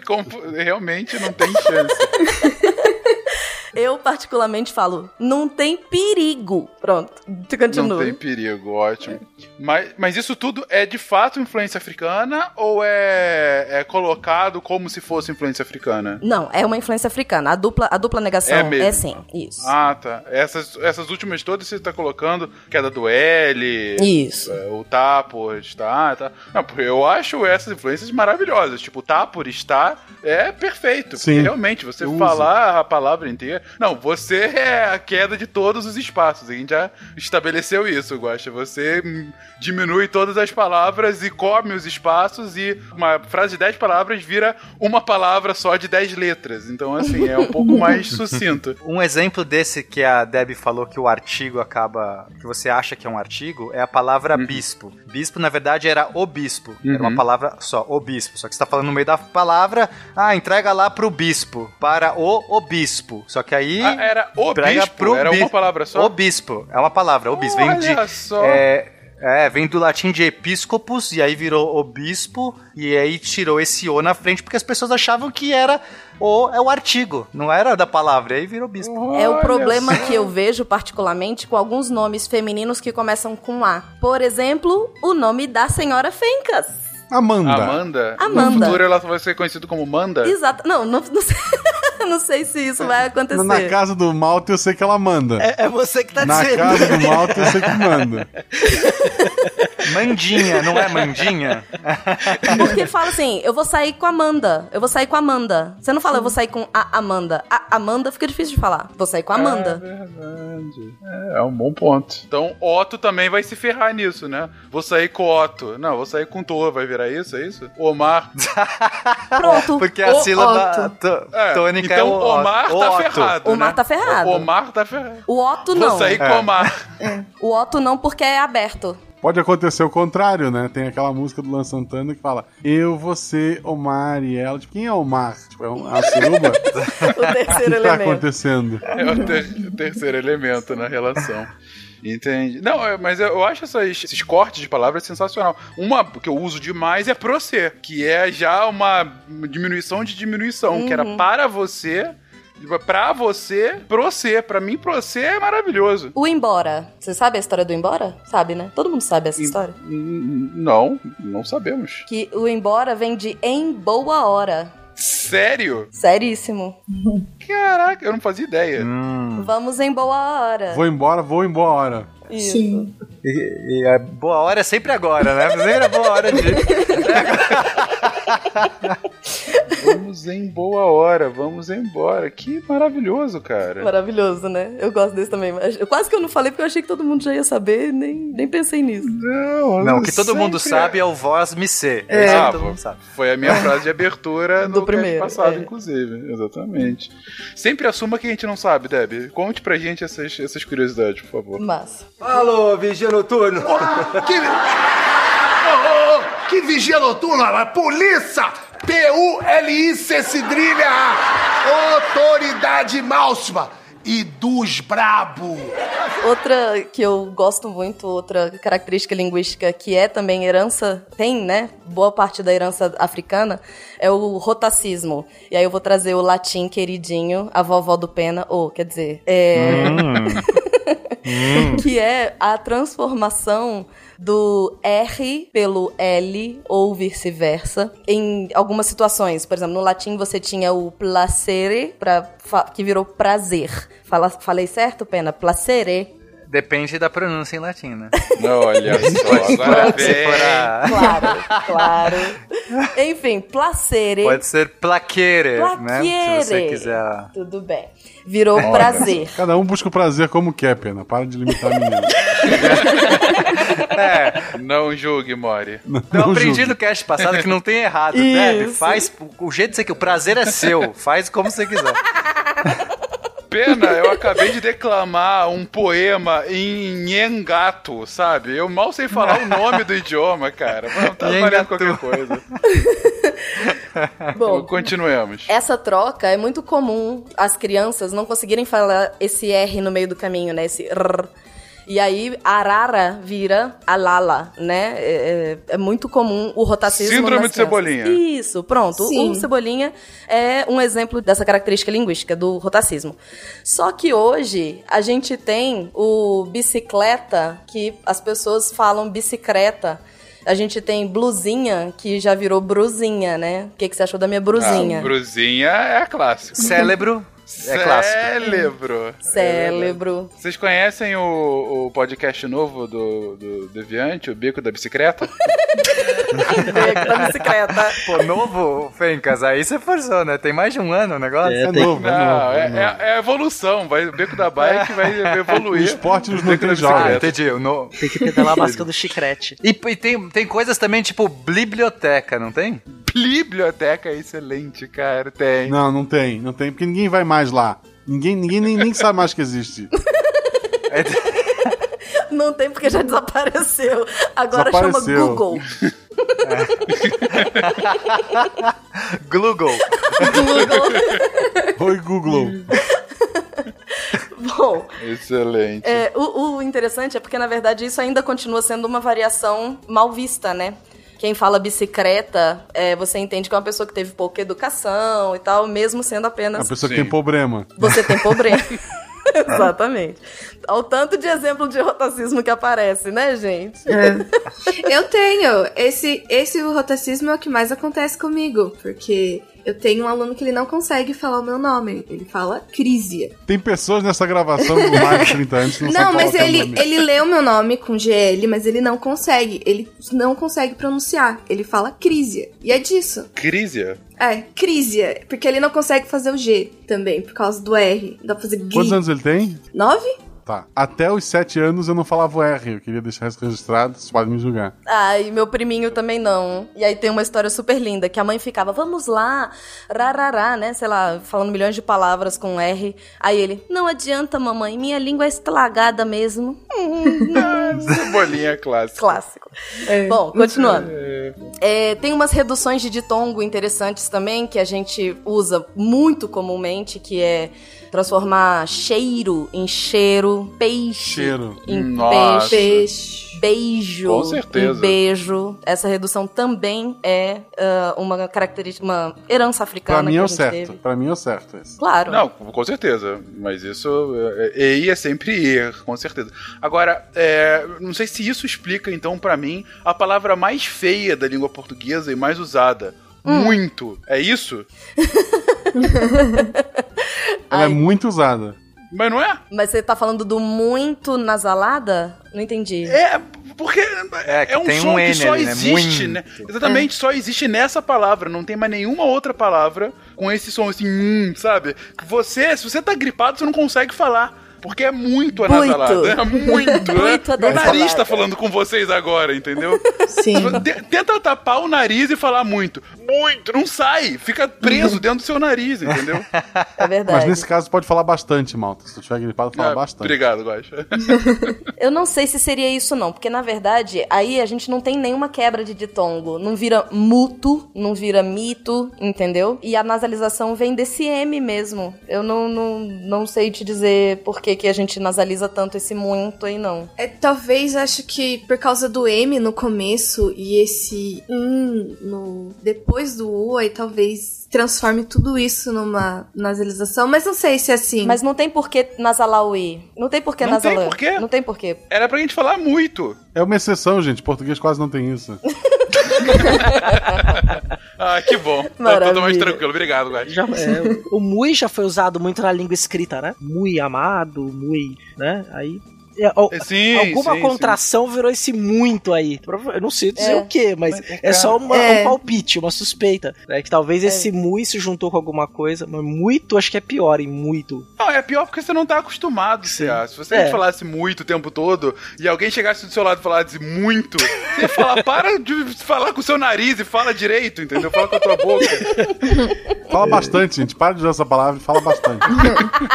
A partir de agora não uso mais essa palavra. Isso. Beleza. É, e tem uma questão da fala também que eu acho que é interessante, que é até uma forma que a gente cria sociabilidade no Brasil. É, O Gilberto Freire, um autor Pernambuco lá em Casa Grande Senzala, ele fala muito de como nós mudamos por causa da escravidão e dessa relação com os escravizados. É, a maneira como a gente se dirige às outras pessoas. né? Por exemplo, a gente é, no Brasil não pega muito bem aquela pessoa que é muito im- imperativa, que ordena muitas coisas. Ela tem que pedir com um certo jeito. Se a pessoa chega em você já te mandando, se ela não tem um uso mínimo de delicadeza, pega mal. E o Gilberto Freire tem a tese de que isso era uma, eram formas de convivência e resistência entre os senhores e os escravos. Então, dei-me, dei-me isso, virou me dê, por favor, isso, ou me dê isso, não dei-me isso. Né? E aí você inverteu ali o pronome, né? É pronome, Sim. né? Tá certo, né? Inverteu, inverteu para você trazer uma certa docilidade ou uma certa é, candura na língua é, para não ficar em demasia, para não falar muito, em demasia é, mandonismo, né? Então, eu dei uma pesquisada aqui rapidinho, né? E essa palavra, muito, vem do latim multo. E com o tempo, na época dos Camões, ficou. A pronúncia do UI, de mui, ela ficou muito anasalada pelo som do M. E aí é por isso que a gente faz essa mudança, justamente só. Porque acho que é uma das poucas, deve ter sido a única palavra que pra gente ficou, que tem esse UI depois do M, pra ficar com esse som anasalado. Tanto que antes ele tinha até símbolo pra marcar que tem aí um som anasalado com tio. Então é por isso. Pela queda do muito, gente. Vamos lá. Próxima ortografia, vamos cair isso aí. Sim, O símbolo do muito é um X em cima da palavra, vermelho.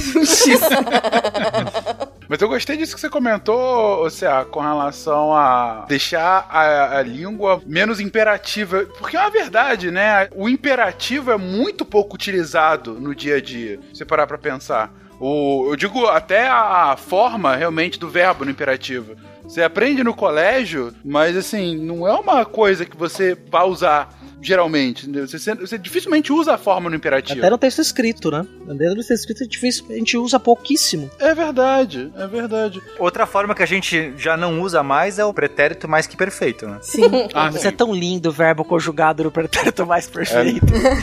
É, ó, primeiro que as pessoas já as pessoas já acham estranho, né? Algo mais que perfeito. Eu acho interessante. Não, isso é perfeito, isso é mais que perfeito. Seria algo, Exatamente. Né? Maravilhoso. Mas enfim, o, o- a ideia do. Por que vem disso, né? O perfeito, em latim, se a gente pegar a origem etimológica, esse per é completo, né? Completamente. Então, perfeito é algo feito completamente. E o pretérito mais que perfeito é que ele, ele já foi feito completamente no passado. Então, seria a ideia do tá falando de algo do passado, do passado. Do passado, então, ah, eu exatamente. tinha feito, eu fizera. Eu fizera Uhum. aquilo naquela ocasião. Hoje a gente usa apenas o eu tinha feito. Você morreu esse, essa forma verbal. Gente e acho que no futuro vai cair, porque ninguém já ninguém mais fala assim hoje, né? A língua portuguesa é a única, é o único idioma do mundo acessível a viajantes do tempo. Você consegue falar, né? Consegue, Quando você em voa. diferentes tempos, falar de coisas que você fez ou vai fazer. Perfeito. Mesmo não tendo feito. O uso do mais que perfeito, perfeito. E o nome, assim, é, é pouco intuitivo, mas se você parar pra pensar um pouquinho, dá, dá pra entender, né? Realmente o que, que tá querendo dizer. É o passado do passado, né? E o pretérito imperfeito, por que imperfeito? Porque ele não foi feito completamente, ele ainda perdura. Então eu, eu fazia aquilo todo dia, quer dizer, não é que eu fiz aquilo completamente acabou. Eu continuo fazendo. Agora, o mais que perfeito é isso, que eu já fiz completamente antes, no, no passado. Mesmo É. não tendo feito ainda, porque tu pode voltar e fazer o que Mesmo- E tem o futuro do passado ainda, né? Nossa. Exatamente. Tem, também tem. Excepcional. Alô, vigia noturno. Que... Ô, ô, ô, que vigia noturno? Polícia! P-U-L-I-C cedrilha! Autoridade máxima! E dos brabo! Eu acho que havia uma expectativa grande, né, da gente falar de questão de sotaque, apesar de ter um cast sobre sotaques, né? Uh, Assim, é inevitável que a gente fale. A gente já tá falando, inclusive, um pouco do sotaque português, né? Que é, que é diferente do nosso e tal. Agora, claro que a gente não vai dar pra se aprofundar em cada um dos sotaques brasileiros. Isso é feito e, inclusive, um pouco explicado no cast específico sobre sotaques, do SciCast 81, que se fala específico sotaque. Foi, inclusive, um dos casts que eu mais gostei, porque ao longo do episódio foram entrando várias pessoas na chamada, cada uma numa região do Brasil diferente, falando naturalmente e mostrando na prática essas diferenças de sotaques, né? Eu deixei um mapinha também aí pra ficar no post com as zonas dialetais brasileiras, porque a gente tem muito sotaque, mas a gente consegue definir em termos de dialetos o dialeto amazônico, que inclui Pará, Amazonas, Roraima, Amapá, Acre, é, o nordestino, que aí você tem o Tocantins, ele tá todo picotado nesse meio, certo? O Tocantins tem um pedaço amazônico, tem, enfim, depois as pessoas olham o mapa. Mas aí você tem o nordestino, o baiano, o mineiro, fluminense, sulista e tem uma faixa chamada indefinido, porque a gente tem uma mistureba ótimo. muito boa nesse meio do caminho aí do Brasil, uma faixinha entre Tocantins, pegando um pedaço do Goiás, Mato Grosso e Rondônia. Rondônia inteira. Flávio, um beijo pra você. Você está no indefinido. Ô, Deb, Ah. agora me explica por que do Goiás e não de Goiás. Ah, não, quero não saber. começa não. Não... não sei. Não sei por que que a gente fala. Por que você fala de São Paulo e não do São Paulo? Pois é, não sei. Não sei te dizer. Você sabe que hoje as pessoas não falam. Tentam não falar mais, por exemplo, da França. Existem pessoas que falam de França, de África. De para poder uniformizar isso, porque não tem realmente, não faz sentido Ah, você entendi. ter Não tem, isso não tem um, não me explica, sei lá, uma regrinha. É, é- cada coisa é uma É, coisa. foi pelo uso mesmo que foi se estabelecendo. Não tem, não tem regrinha. Eu, eu sei que, que Goiás tem, tem S, porque lá tudo é em dupla, né? Sertanejo, tem mais uma. Isso, é Desculpa, isso. Goiás, amo É isso você. mesmo. Mas eu queria chegar um pouquinho na questão do sotaque, porque aí eu posso falar que essa queda que eu tava falando dos ditongos, em que você tem, né, o cheiro, o peixe, você vai também ter queijo, manteiga, feijão, deixe em vez de deixe, né? É, e isso é muito comum em Pernambuco e Alagoas, por exemplo. E o tal do chiado, que todo mundo sabe também aí do, do Rio de Janeiro, que tem a influência do, de Portugal mesmo, né? Que foi com a vinda da corte, né? Da família real. Floripa também tem, tem esse puxado. Ah, é, esse- mas é por causa. de- Mas, mas peraí, esse chiado aí é, é muito exacerbado. Mas o chiado é definitivamente uma influência portuguesa. Muita gente que não me, me conhece, tipo, sei lá, eventos em São Paulo, coisa do tipo, a primeira pergunta é se eu sou carioca. Pelo, sabe, pelo sangas, sabe, pela puxadinha. Uhum. Catim. É, pela puxadinha, sabe, pela... Mas é, é porque é o, o, o Marco, né? Chiô vem do Rio, e não é. Eu sei que É, não é, não é. mas é uma influência grande que tem no Rio. É, Santos Da- também é assim, que tem muito em áreas de colonização. Morros foram colonizados por portugueses. É, colonização portuguesa é o Shedinho. É, é, imigração, imigração a partir do século final do século XIX, começo do século XX, nas ondas migratórias de europeus para cá vieram italianos, espanhóis, portugueses, japoneses, e os portugueses foram um contingente grande que vieram para o Brasil. E muitos vieram para o Rio de Janeiro, que já tinha forte influência portuguesa, e também para Santos, por exemplo. Aí o- Santista é mais leve que o Carioca, né, que o Fluminense, ele, mas ele também tem o S sibilado, né, esse, esse no final, né, é, que é muito do português Uhum. também. Você vê os portugueses dando entrevistas, falando na televisão, eles falam com bastante, o S é bem, bem puxado. Bonitinho. Falando na televisão. É igual frente, de frente diferente, frente diferente. Frente. Ou, ou é frente. Frente. Frente. É. É verdade, é mais fechado, como você tinha comentado lá Não, no e o, frente. o, o é no final, porque a gente vai falar frente, né? Frente. Isso. É. É, O frente. E final existe, só que ele é, é- o E vira E, não E, Isso, É. mas não vira I. isso, exatamente. Olha só. Mas falaremos sobre a, a- a chegada do- dos, dos europeus já. Antes, vamos acabar aqui os africanos, você estava comentando, Debbie. É, e aí é, algumas palavras que estão próximas do nosso cotidiano. Você tem muita comida, abóbora. ahn, eu falei muita comida, só via abóbora. Não, abóbora, É bastante comida. cachaça. Abóbora, angu. angu? Ah, posso, contar, posso contar uma historinha? Rapidinho, prometo que é rápido. Diga lá. É, teve uma, teve uma vez, eu fiz um mochilão alguns anos atrás, né? Fui pra Europa e eu fui numa festa mega de nicho em Berlim. Assim, eu fui numa festa da comunidade brasileira gay em Berlim. Então imagina assim, festa Opa. de nicho, né? Mas bem interessante. Era uma Uhum. ONG que trabalhava com crianças, é, filhos de imigrantes, de refugiados. Bem bacana Pô, trabalho bem social. específico mesmo. É. Era um trabalho bem Uma bacana. ONG de refugiado, uma festa. E os refugiados eram só canhotos ainda. né? Eu tava na casa de uma amiga que ensinava balé pra essas crianças, foi uma história bem interessante. E, e aí ia, falaram que ia ter cerveja artesanal orgânica, que era boa pra caramba, e que ia ter comida africana, né? Aí foi bacana, vou comer comida africana Cada vez mais específico. pela primeira lá. vez na minha vida. Olha isso, né? O cara tá na Alemanha, numa balada, vai ter comida africana. Não, vai embora, vamos lá, vamos ver se chega. E aí, falei, ah, beleza, vou comer comida africana pela primeira vez na minha vida. Né? Falei, vou experimentar. Então eu comprei o ticket, foi lá, eram duas mulheres africanas, elas falavam, eu não identifiquei um pouco de puxada de francês, elas estavam conversando entre si. Aí, beleza, né? Fui, entreguei lá o ticket, aí elas me serviram a comida tipicamente da região delas da África, que foi um arroz branco, uma abóbora cabochá e carne de panela. Um almoço de todo dia. Exatamente. Só faltou a cachaça. É que era orgânica, É o cara que vai caso. pros Estados Unidos e compra uma roupa feita no Brasil. É isso aí. Exatamente. E essa parte da comida é idêntica, né? Muito parecida. E, eles, e o europeu levou muito gado pra lá. Em Angola, por exemplo, a, a- as, os- não é plantação, cara. Os rebanhos, né? De, de gado são Plantações de imensos, gado, né? Eles comem muita carne vermelha também. Plantação de. Os Plantação de gado. rebanhos. Aquela, aquela parreira cheia de bezerro, né? Enfim. É, os rebanhos, né? Também é muito comum na cultura é, europeia, especialmente na cultura de Angola, né? E de outras regiões da África. Então Uhum. a culinária é muito parecida. Tem um, um livro do Alberto da Costa e Silva, que é um rio chamado Atlântico, que ele vai mostrar regiões na costa ocidental da, da África que você tem construções muito parecidas com o Brasil. É, o jeito, toma-se caipirinha, come-se a feijoada brasileira, gosta-se de música muito brasileira, tem um estilo de vida brasileiro que foram traficantes de escravos que depois do fim do tráfico negro no Brasil acabaram se estabelecendo ali. E aí eles acabaram dando influência brasileira na África também.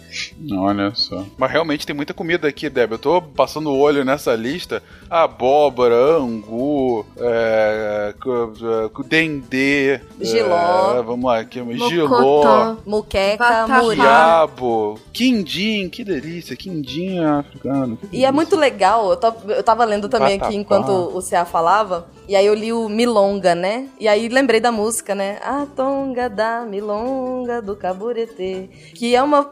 Eu não tenho a menor ideia do que se, do que se trata, né? A tonga da Milonga do Caburetê. Eu- minha versão era Mironga, na verdade, mas tudo bem. É Mironga? A tonga da Mironga? Eu acho que sim. Daí, o Mironga faz sentido, A mal. tonga da Mironga. É Mironga, é Ah, com ok. R mesmo. É verdade. Não, então esquece. É, com R, né? Rotacismo. Pra mim, Olha o rotacismo. Não, por favor, corta, editor. Não, não corta, editor. Rotacismo ao vivo. É um exemplo é didático, tem que mostrar que acontece, até com... É verdade, é verdade. Entendeu? Agora, milonga, milonga é um negócio engraçado, porque eu conheço milonga como um tipo de tango, né? É uma, um- uma forma de tango que a gente vê lá na Argentina, principalmente. E então é origem africana, faz sentido, porque o tango argentino, ele é influência africana, era um, era principalmente do, do, do povão, assim, a galera, os estivadores e tal, imagino que deve ter é, muitos negros ali que trouxeram talvez a milonga, faz sentido. É, e eu tava pensando, na verdade, onde eu queria chegar, eu queria chegar em outro lugar. Eu queria chegar de volta no textinho do, de começo do Fencas, porque. ah, como que, ah, no caso, a música e a literatura, e aí pra gente chegar, inclusive, no século XIX já, finalmente, que como que eles vão ajudando a construir essa identidade, né? E colocando palavras e, inclusive, inventando palavras na necessidade de construção de uma identidade. O José de Alencar, com Iracema, ele tem uma proposta de construção de identidade, como boa parte dos autores românticos, né? Tem até uma teoria, não sei se vocês sabem, que Gregório de Matos ou não teria existido e seriam vários autores que eles compilaram e virou Gre- Gregório de Matos, ou existiu um Gregório de Matos, mas que não é responsável por toda a obra que hoje é colocada para Gregório de Matos. Sim, sim. Shakespeare brasileiro. Tipo Jabor, né? Tipo já Caraca! Explosão de cabeça! Já faziam isso desde aquela época. Mas que é a ideia de você realmente falar, é, foi o primeiro autor efetivamente brasileiro que defendia. En- Então, assim, você vai nessa construção de identidade. E aí, já que você falou pra eu falar do óbvio, que eu, pra eu assumir que vocês não, não sabem, vocês sabiam que Iracema é América ao contrário? Quer dizer, ao contrário não, mas Scramble, Scrabble. É um anagrama. É um Aham. anagrama. Um anagrama, Um anagrama de- pra de- América? Um anagrama É, pra sim. América. Eu Uhum. não sabia. Obrigada. Agradeço. Não mudou nada na minha vida. Obrigado. Muda na hora que você passa a ler essa obra, entendendo que ela é não uma Índia, mas toda uma analogia à chegada do Exatamente. português, ao, ao- a a invasão do português, a imagem que se queria colocar que era ainda dúbia, né? Você quer uma, uma presença forte, porque ela é forte, ela ataca o português que tá chegando, mas ao mesmo tempo ela ainda é virgem, ela ainda tem uma pureza, então existe aí uma. Enfim, pessoas do seu tempo, né? Que vão colocando algumas características, mas que não, não é uma desconstrução total. Tá, agora mudou minha vida. Obrigado. Eu super voto da gente ter casts sobre literatura pra poder as pessoas tirarem esse ranço com a literatura, Ai, sim. Ai, lindo, hein? Lindo, Super lindo. top. Sim. Né? Tenho ranço com inocência, hein, queria deixar registrado. Porque eu vi o filme antes de ler o livro e o filme é os ah, Edson celular. Não dá pra respeitar o Edson celular, gente.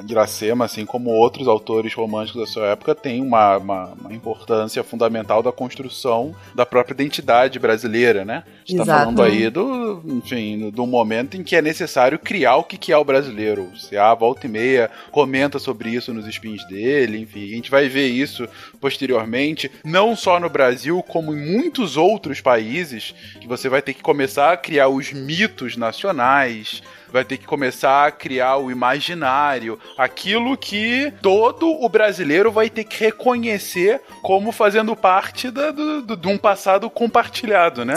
Para que a gente possa, de fato, nos reconhecermos como brasileiros. O maior dos mitos que a gente está replicando aqui é que o brasileiro é essa mistura de raças e essa coisa, é- é essa coisa que deu certo, né? O brasileiro é o mulato. É o, o índio que recebeu os europeus e depois vieram os africanos e logo depois os imigrantes de todo mundo e aí virou o brasileiro. É, essa é uma das construções da cultura étnica brasileira mais fortes, né? Porque a gente não tem uma cultura étnica, a gente não tem o, o- o- a etnia brasileira antes. Não, pelo contrário, a gente é uma mistureba. A gente é uma mistureba, mas na verdade o negro e o mulato não eram tão bem vistos, não. Não, claro que não, exatamente. Eles não entram Não, mas nessa- isso que eu tô colocando é. Ah, tá. Não, ma- mas é- é justamente isso que eu tô te colocando agora. Obviamente, o negro era visto, a gente tá comentando agora ao longo do cast várias vezes, como era e continua muitas vezes sendo sempre igualado ao errado, ao que não se encaixa, ao aquém do, da média e tudo mais. Tem um livro que eu coloquei no, daí na lista lá embaixo que chama O Espetáculo das Raças, que existia uma, uma previsão de um IBGE da época, nessa época dessa construção dessa identidade, em que você tinha quantos eh, negros existiam no Brasil na época, ali século XIX, né? Final do século XIX tinha, sei lá, 70% de negros, aí você tinha indígenas, que eles chamavam de índios, brancos e mulatos. E aí eles iam fazendo uma progressão ao longo dos anos. E existia uma previsão de que até 2012, ou seja, ontem, não existiriam mais negros no país. Sim, todos seriam assimilados por essa nova etnia. Eles né? estavam contando que os maias tivessem certo, não existia negro, branco, amarelo. Não existiria ninguém, na verdade. Né? Agora que eu entendi. Não. Era a ideia realmente de um branqueamento da população. Porque Sim, exatamente. o negro e o mulato implicariam o motivo de tudo que é ruim no país, né? É, a preguiça vem do negro, não é porque ele estava sendo escravizado e mal alimentado e etc. que ele não queria trabalhar, né? É por preguiça. Então, existia essa construção dentro da ciência, inclusive, dessa possibilidade de um branqueamento geral da população, né? É exatamente isso que eu tô, tô tentando colocar aqui, Deb. A questão da miscigenação e essa miscigenação pacífica, essa coisa de que somos essa raça de todas as cores, de todos os credos. Brasileiro não tem intolerância religiosa, apesar de ser um país católico, todas as religiões são bem-vindas. Essa coisa da gente ser essa mistura, isso é uma construção. Isso não é atrelado à realidade. Você pega partes da realidade e pinta da forma que você quer dar para aquela época. Em determinado momento, como você está colocando aí, no final do século XIX, você queria o, branqueamento para ontem. Você não queria estar atrelado àqueles negros que ainda eram escravos e que eram a maioria da população. Você queria mostrar, na verdade, já as primeiras etapas desse darwinismo social que a gente vai ver da virada do século XIX para o século XX. Você quer se afastar disso. Um país que tenha tantos negros não pode ser um país civilizado. Pelo contrário, a gente vai mostrar como os brancos, a raça superior, vai é, é, tomar esses negros e vai fazer com que eles sejam assimilados. E aí, assim, a gente pode chegar nessa noção de progresso. Essa questão da miscigenação como algo muito satisfatório é uma coisa da República, de algumas décadas depois. Que olha, não, essa construção veio desde sempre. Essa, essa, esse espírito brasileiro sempre existiu.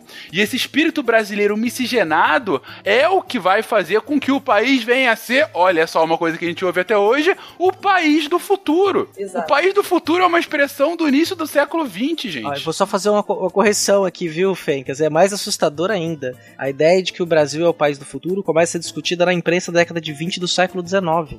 Olha só, errei por 100 anos. É, é mais assustador ainda, porque é um país grande pela sua natureza e ele vai ser o país que vai se projetar para o futuro. É mais assustador esse mito do país do futuro. Estamos chegando a 200 anos, então ouvindo a mesma coisa. Exatamente. É.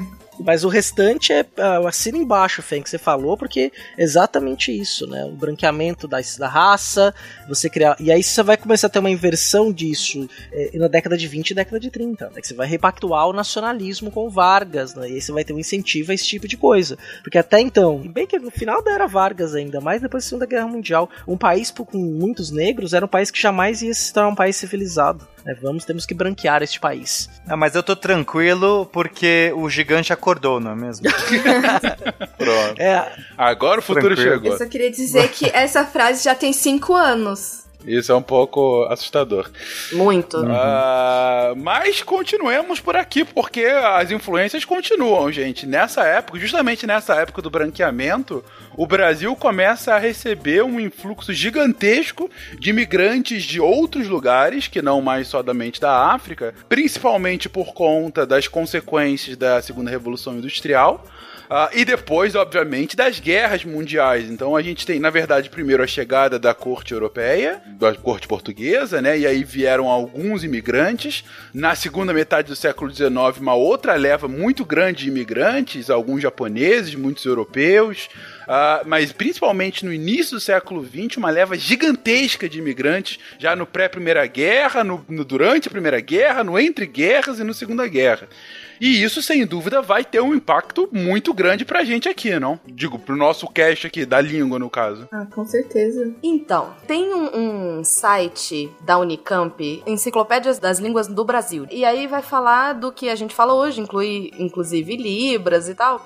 Mas eu juro pra você que eu não consegui achar em toda a pesquisa que eu fiz influências específicas, por exemplo, do alemão, do japonês, do italiano, que não sejam palavras que foram ficando. E aí eu vou te dizer que num chute, eu diria que tem a ver com a entonação, por exemplo, que a gente comentou da São Paulo, da Moca, né? É, Sim, sim, que isso. essa- esse cantado, essa fala mais carregada, teria esse resquício da imigração italiana. É, eu chutaria que essa questão do sul, que eu falo de falar mais é, articuladamente, talvez venha da questão alemã, mas eu vou te dizer que eu tô chutando, porque eu morri de procurar e não achei. É, até pelo que a gente falou do, do Guaxa mesmo, que ele parece que fala uma palavra só, que ele vai cortando tudo, é uma coisa que, assim, eu sou leiga em alemão, mas eu sei que é uma coisa que acontece ali, de eles cortarem bastante, assim, as palavras, meio que se virar uma só quando você escuta. Olha só, faz algum sentido. É, isso é comprovado ou é chute seu, Glisa, só pra entender? Então, é que assim, esse negócio do alemão cortar e juntar, eu só sei porque, tipo, eu tava assistindo um vídeo de, tipo, um casal que tinha ido pra Alemanha e eles foram falar, tipo, como é que fala. É tipo, a igreja de São Cristóvão, sabe?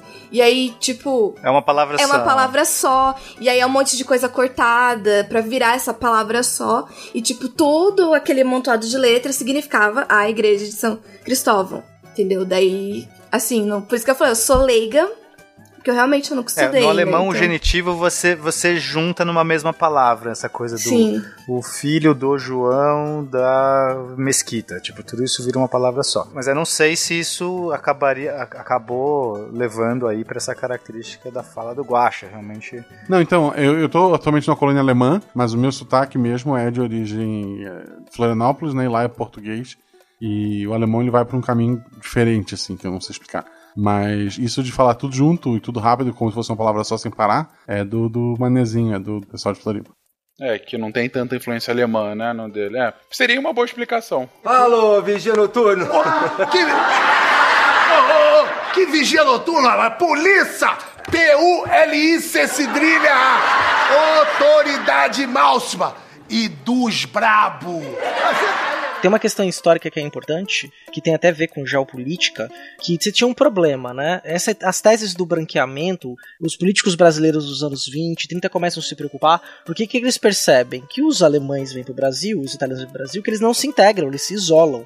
Né? E aí, no começo da década de 40, o governo Vargas decreta guerra contra o eixo. Então, as escolas que ensinavam alemão, as rádios que transmitiam em alemão e italiano no Brasil, são proibidas de funcionar. Então, você proíbe que esse alemão, essa língua alemã essa língua italiana sejam ensinadas no sistema escolar, por exemplo, naquele período. Times tradicionais, como o Palestra Itália de Belo Horizonte e o Palestra Itália é, de São Paulo, são obrigados a trocar de nome. Então, um adota o símbolo nacional, que é o Cruzeiro do Sul, e o outro vira uma árvore onde gorjeia o sabiá, que é a minha terra tem palmeiras.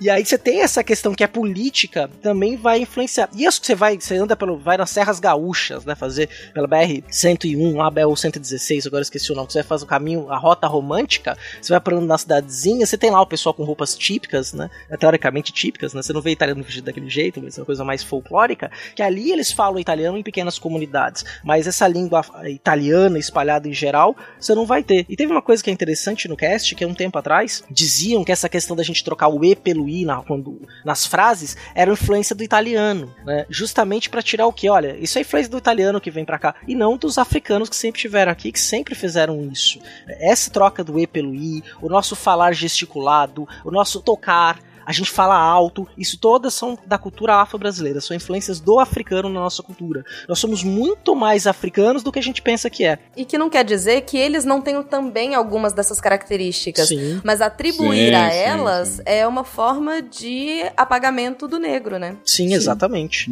E eu, eu, eu acho que se a gente puder continuar nessa, nessa linha temporal de, né, da década de 40, a gente tem também uma mudança muito grande, porque você tinha uma, uma 70% da população morando no campo, enquanto 30% na cidade, e de repente, 30 anos depois, você tem uma inversão louca disso.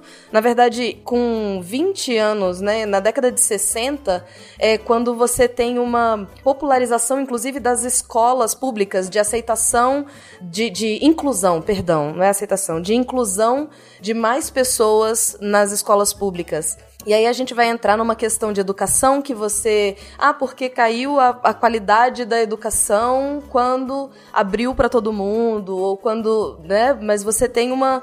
É, é inflado, você tem professores que estavam acostumados a dar aula para um grupo de pessoas e de repente vem um outro grupo e uma coisa que eu até escrevo em um dos meus textos, que agora eu não vou lembrar qual que é, é muito mais fácil você aprender. Você passou a vida toda ouvindo, eu ouvia da minha mãe quando eu falava, é, eu vi ela, ela sempre me corrigia para eu a vi, a vida toda. Na hora que eu, eu por mais que eu nunca usasse, né, na, na no, no dia a dia, na hora que eu chego na escola e eu vou saber sobre pronomes oblíquos, blá blá blá, e aí eu tenho lá eu a vi, aquilo não me soa tão estranho, porque eu já ouvi de alguma forma, faz parte da minha vida.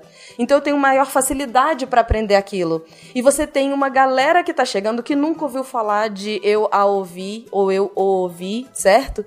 E, enfim, então você tem uma, um grupo de pessoas entrando numa escola, professores que não estão preparados para dar aula para aquela quantidade de gente, e aí você tem toda a construção de que aí a qualidade da escola caiu, as escolas particulares começaram, enfim, aí a gente vai para um outro cast. Mas é, é um ponto interessante que você menciona, Deb, com relação a essa virada de chave do rural para o urbano, né? É um fenômeno que o século XX viu quase todo mundo, parte do século XIX, bem pequena, mas principalmente no século XX. E que, como você colocou, isso vai ter uma influência muito grande na disseminação da educação para toda a população e vai consolidar, mais uma vez o que a gente estava falando agora, esse sentimento nacional. A escola, como a gente já falou em outros casts passados, a escola continua sendo o principal instrumento da disseminação do nacionalismo desde sempre, desde o final do século XVIII. É a criação e a consolidação da cultura nacional só vai acontecer de fato quando você começa a atingir a universalização da educação básica. A universalização só vai acontecer de fato dos anos 90 para os anos 2000, né, quando você tem lá uma lei de obrigatoriedade de matrícula de crianças em escola e tudo mais. Mas é nessa época que você começa a, a insuflar esse espírito nacionalista com outras coisas também. O futebol tá aí como uma, uma grande propaganda do espírito nacionalista. Você também tá num regime militar em que você tem que ter o nacionalismo como apoio para você justificar a opressão aos direitos civis, né? Bom, mas isso também a gente vai entrar em outros casts. Mas a gente chega agora no contemporâneo, né, gente? Como a gente está falando desde o cast passado, português, na verdade, todas as línguas são uma coisa viva. E a gente continua passando por transformações. A gente vive essas transformações. Como é que o português está passando por essas transformações hoje, gente? Eu vou entrar na tecnologia, né? Com toda a questão da internet e a globalização que a gente já tratou bastante, eu acho, inclusive no outro cast, né? Da, da, da questão de não, foi no contrafactual que a gente começou a falar de se falássemos uma língua só, né? Isso. Isso, exatamente. Eu tava lá. Tava lá. Eu também. Bicho besta. É, se a gente falasse uma língua só, com, como é que seria, né? Porque algumas pessoas veem isso como tendência do inglês virar, né, essa língua Sim. hoje. E a gente termina tendo uma influência muito grande do inglês, obviamente. E aí tem algumas coisas interessantes porque a gente termina tendo palavras que a grafia ela vai estar diferente porque não existe uma regra para uniformizar. Mas você fala tuitar, por exemplo. Você transforma aquilo num verbo. Eu tuito. Né? Eu tuito, tu tuitas, ele É, tuita. então, e eu acho que eu vou até um, um pouco antes pra gente voltar no que realmente é atual. A Glízia tá aqui pelo Twitter, gente. A É. tá aqui pelo Twitter. É verdade. Não tive É como não colocar o, o tweet. Não, mas é porque o, o tweet é um grande ponto, assim. Que na verdade, até, assim, voltando rapidinho, a gente teve esse movimento, né, de pessoas que falavam inglês vindo pro Brasil. Mas depois também a gente tem que lembrar que a partir da década de 70, 80, o computador começa a existir como realmente um instrumento para trabalho, como a gente vai começar a usar. E então, com isso, é, algumas palavras, algumas coisas a gente não vai conseguindo traduzir e isso vai se tornando parte do nosso vocabulário. Então, muitas palavras, né, que assim, a gente não tem tanto da influência do inglês para modificar como a gente fala. Mas a gente tem muita influência de vocabulário. Tanto que tem aqui, tipo, bife, é, futebol e todas, toda vez que a gente vai falar de futebol. E uma coisa que eu achei legal foi o deletar. Porque a gente tem essa palavra no latim, então ela começou lá atrás no latim, só que depois sumiu. A gente não tinha o costume de usar essa palavra deletar. Ainda mais no sentido que a gente usa hoje em dia do deletar. Mas ele continuou lá no, nas línguas germânicas, que foi pro inglês, virou o delete, que hoje a gente tem no nosso teclado. Então, a gente voltou a usar por causa disso. Dessa. da gente começar a ter mais contato com essa outra língua. Antes do inglês, existia uma época que era o francês. E aí a gente também tem é, não tem uma influência direta, como a gente vai ter do africano, né? Das línguas africanas no geral. Mas assim, a gente também vai ter ali um pouquinho dessa influência na, nas palavras que a gente usa nesse vocabulário, que é uma coisa muito que a gente usa hoje em dia, por exemplo, para falar do freelancer, de ser um freelancer. E aí a gente começa a usar o computador, hoje a gente tem um celular que faz tudo pra gente, e aí a gente vai ter o Twitter. O Twitter nada mais é. Twitter, ele é o piar. O, que- o tweet é você estar piando. É basicamente isso. Só que a gente não vai falar piando, porque aí já vem de uma marca, um nome, e a gente trouxe para isso, pro twittar. E aí, que nem a gente usa o blog e o blogar. Que blogar não é só você escrever um texto na internet, mas é um texto que vai ter a sua opinião, a sua visão de mundo sobre um assunto, uma experiência, e você vai postar isso na internet em um website. Mas eu acho que o interessante é- entender que a gente, por exemplo, a gente transforma em verbo, né? Ah, você tem a palavra é delete, né? Aí a gente fala, ops, deletei, meu Deus, né? E aí você, enfim, o Google, a gente ainda não, não vi, não, vou googar, a gente não, eu, pelo menos nunca ouvi ninguém falando vou googar. Mas você começa a ter outras influências de antes eram palavras simples como, sei lá, bife, basquete, surf, né? E hoje você tem muito mais É presença. que vou googlar é mais difícil de falar, mas as pessoas falam assim, dá um Google. Dar um Google. Dá um Google, pronto. exatamente. É. É. Dá um Google. É, a gente fala assim. Na verdade, as pessoas falam, vou procurar aqui. Porque ninguém usa o Bing, gente. É só o Google. Não, gente, e, Exatamente. e, e- e quando as pessoas vão mudando aí, você fala assim, eu detesto, juro, se vocês fazem isso, é, vocês usam o zap? Não, Não. não, não. Não, eu uso o Zap Zap. Não, gente, não, meu Deus do céu. Mentira, não uso não. Era só pra te irritar. Mas porque tá errado, Não, Deb? É não, isso não que tá você quer dizer? Você tá julgando. É, É isso? isso? São pessoas de. Eu não, eu- mas me incomoda muito. Eu não sei dizer por que, que me incomoda, mas é porque vai cortando, vai mudando a palavra e ela tinha, né, um, um significado de WhatsApp, né? Deb purista, é isso? Deve purista. É isso. Deb, É. caraca. Pega no pulo do gato. imaginou, hein? Por que que quem chamou o Pena? Quem chamou o Pena? Por favor. O WhatsApp só, só era bom quando era antigo, né, Deb? Zap. Zap tá errado, entendi. Depois que entrou os GIFs, perdeu. Muito bom. Alô, vigia noturno. Que... Que vigia noturna? Polícia! P-U-L-I-C cedrilha A. Autoridade máxima. E dos brabo. Mas vocês trouxeram uma coisa interessante agora? Várias, uma, duas horas falando, malta. Tá. Não, agora. Ah, ok, desculpa. Ai, caraca. Mas que é essa influência do pop, né? Porque assim, a, a Glícia falou: ah, nos anos 70, nos anos 80, teve introdução do computador. Mas eu vou até mais além, Glícia. Não foi o computador em si. O computador se dissemina porque houve uma clara vitória cultural da cultura norte-americana no Ocidente, principalmente pós queda da- do, do Muro de Berlim e aqui no Brasil em específico pós abertura do Brasil. Essa a, a gente que é, estuda pouco bem menos do que deveria, história recente do Brasil. Às vezes a gente está muito mais preocupado na chegada da família real, esquece de estudar que o Brasil, até a década de 90, era um dos países mais fechados do mundo. é, do ponto de vista de entrada de cultura e também de comércio e tudo mais. Sim. Então, o, o Brasil, ele vira global de fato no início dos anos 90. E aí que você tem uma, um fluxo gigantesco da cultura dos Estados Unidos e, consequentemente, do inglês no Brasil. E mais do que tem, é, aí é uma comparação que eu queria só para deixar bem clara pro ouvinte. No século XIX, a gente tem uma puta influência da França na cultura brasileira. Mas na cultura da elite brasileira. A base brasileira do século XIX tava cagando pra França. Porque a França e a cultura francesa da elite tava cagando pra base. Agora, nos últimos 30 anos, você tem um influxo do inglês pro Brasil inteiro. É isso que faz que, que a gente tenha o Zap Zap Sim. que a Deb tanto gosta.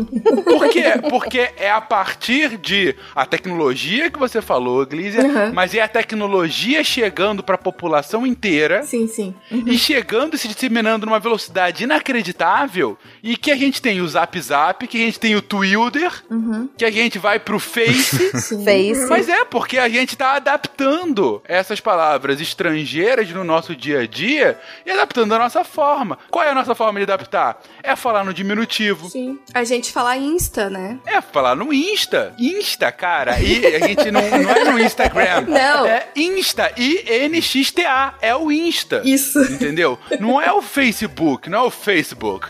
É o Face. F-E-I-C-E. Face. Entendeu? É, é- essa é o aportuguesamento e agora da base e instantâneo, sim, muito por conta de tecnologia. É, esse é o impacto que a gente tá vendo hoje, né? Sim, Sim, e um- uma coisa que a internet trouxe, e aí eu saio do português falado pro português escrito, que é o que a gente chama de internetês, que é chegar no VC. O PQ. né? O que a gente. O, o. Fencas da outra.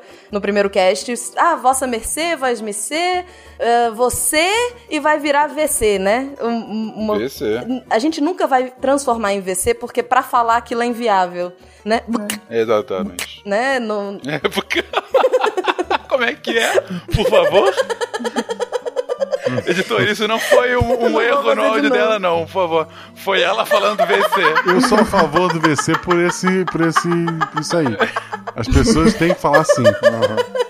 Excepcional. Enfim. Mas sim, sim, entendi. É isso mesmo. E você teve uma mudança na escrita também. E as pessoas falam: ah, o Brasil, as pessoas não leem hoje. Eu falo: as pessoas nunca leram e nunca escreveram tanto na vida. Exatamente, Sim, Deb, funciona obrigado, hoje. obrigado. Sempre quando eu ouço isso, eu falo, eu, eu falo pra pessoa, é verdade. Diferentemente de antigamente, que as pessoas viviam com seu livro de poesia embaixo do braço, né? Né? Aquele 4% de alfabetizados no Brasil inteiro. Cara, que comparação esdrúxula é, essa, entendeu? A gente nunca teve tanta gente alfabetizada no Brasil e no mundo como hoje, gente. E com o uso diário que você escreve É. no, no WhatsApp Isso! todo dia. Exatamente. Porque exatamente no século XVIII a pessoa lá ficava campinando durante 16 horas e aquelas últimas 8 horas, um pouquinho antes de dormir, ela ia ler sim Gregório de Matos. Porque era uma coisa super comum. Ela mandava cartas, não, não, é WhatsApp. Ela mandava cartas e lia as cartas dos seus amigos. As milhares de cartas do Puta, dia. cara. É. É, é, a gente, é, eu concordo totalmente, cara. É o momento que a gente mais lê e escreve da história. Só que aí entra em todo a, a ideia do preconceito, né? Que não se escreve Dos mal. puristas que não gostam de zap Isso, zap. é esses puristas. Esses Isso, aí Tem que acabar o zap zap. são os que reclamam. Não, e, e aí você. Inclusive, a gente pode extremar esse seu pensamento, Deb. E, junto, claro, com essa disseminação tão rápida de informação por conta das tecnologias, mas principalmente porque todo mundo, ou uma grande maioria, tem escrito e tem lido tanto, que a língua tá sendo mudada tão rapidamente. Se você tivesse internet mais com que três pessoas usando a internet, você não ia ter a quantidade de inovações linguísticas que você tem hoje. Certamente. Você não ia ter tão rapidamente o VC, o PQ. Assim, pode ser que VC e PQ, muito provavelmente, não vai entrar num dicionário, uma escrita. Mas eu não ficaria surpreso se o aqui com K entrasse. Sim.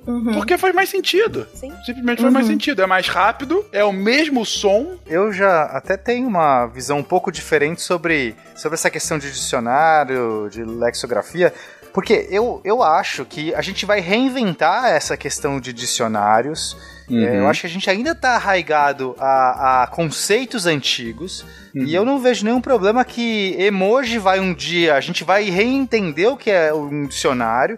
E eu consigo visualizar sim esses termos de VC e, e tudo mais, e inclusive emojis entrando é, de alguma maneira numa nova lexicografia, de um novo conceito, porque é, a- a- essa mudança que está ocorrendo, tanto da globalização, tecnologia, o uso da internet e tudo mais, ela não vai passar ilesa, não, a gente vai ter que se adaptar, inclusive, ao uso, porque uma pessoa que vai nascer numa nova era, que todo mundo só se comunica com emoji, e ela precisa ter uma base para, de repente, traduzir isso, ve- veja mesmo, sei lá, quando você tem no Trending Topics do, do, do Twitter, que você tem lá, não sei qual o site, que tipo lista, que explica quais são os trending topics, porque as pessoas não entendem. Hashtags têm que ser explicadas, porque as pessoas estão usando hashtag, de repente aquilo já virou uma corruptela. Então, eu consigo pensar tranquilamente que vai, essas coisas vão ser reinventadas num novo conceito e isso vai ser catalogado, isso vai, vai ter que ser explicado no futuro. Dois pontos, fecha parênteses. que a gente tem é, vários estilos de dicionários, né? A gente tem dicionário para um monte de coisa. Então, acho que no futuro a gente vai ter um dicionário justamente para essas questões, principalmente do emoji, né? Porque é, por mais que a imagem ela vai passar uma ideia, é, pode ser meio complicado depois você conseguir compreender essa ideia. Entender que cocô não é sorvete? É. Exatamente, Sorvete esse de tipo de feliz. coisa. pra depois você não fazer uma festa pra sua filha com emoji. que é sorvete de chocolate. Ah, inclusive, ó, só estou pensando aqui, um dos usos importantes de entender como que as pessoas se comunicam nesse nível é para as inteligências artificiais. Quer dizer, o cara tá tentando ensinar um computador a ler o que a pessoa tá falando, ele não quer saber do dicionário. Se a pessoa tá falando VC, se ela tá usando um sorriso, se ela tá usando uma carinha de triste, se ela tá usando uma pessoa dando um tapa na cabeça, isso é importante para o computador entender. Então, já tem aqui até um uso uma necessidade aí da própria tecnologia ler e saber se comunicar com a gente. Então, nossa, tranquilo que eu acho que isso vai ser absorvido. Eu tenho um amigo que fez um doutorado é, em multimodalidade em que ele analisa as imagens do Google, como que elas são traduzidas. O fato delas não serem traduzidas, né? Quando você pega e traduz um documento, a imagem, é, a, a, legenda da imagem, ela muda completamente, porque ela, como não lê a imagem, não consegue relacionar a legenda com a imagem. Aí fica uma maluquice. É, mas eu ia só trazer para terminar o, a ideia de que cada vez que você tem uma inclusão grande, você tem uma outra força do outro lado falando isso vai acabar com a nossa língua, isso vai acabar com o português, a gente não pode permitir isso. E aí é uma briga muito mais social do que linguística, na verdade. Uhum. Sem dúvida. É, sem que, é dúvida. que é justamente essa coisa da, dos puristas, de falar assim, não, porque essa língua é um negócio imaculado, a gente não pode.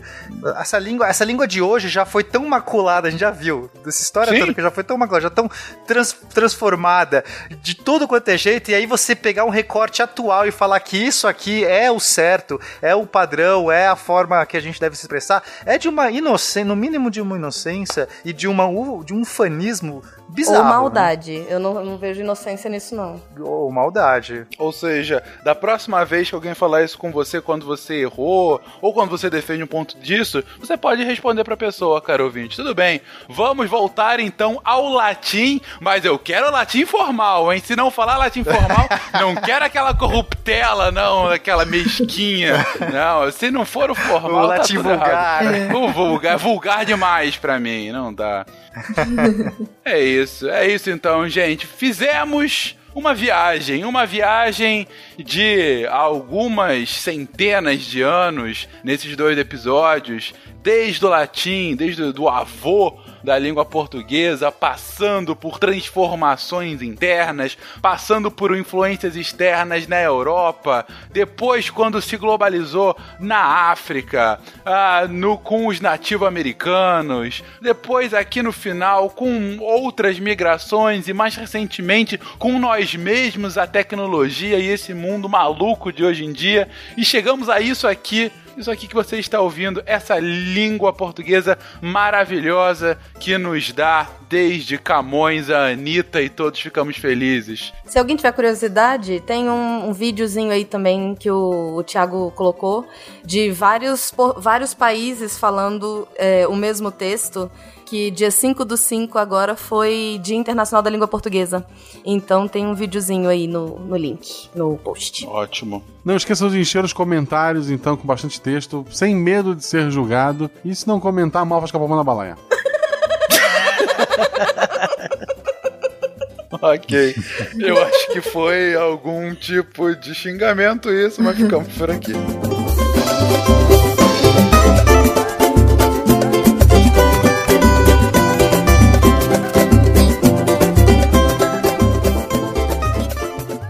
E meia, alguém olha atravessado quando eu escrevo layout, backup ou upgrade. Possivelmente uma pessoa que não se aveste em escrever futebol, nocaute e sanduíche. Deve se achar um craque no idioma, me esnobando sem saber que craque se escrevia crack, no tempo em que goal era goal. E back era back. Penalty era penalty. E possivelmente ignorando que esnobar venha de snob.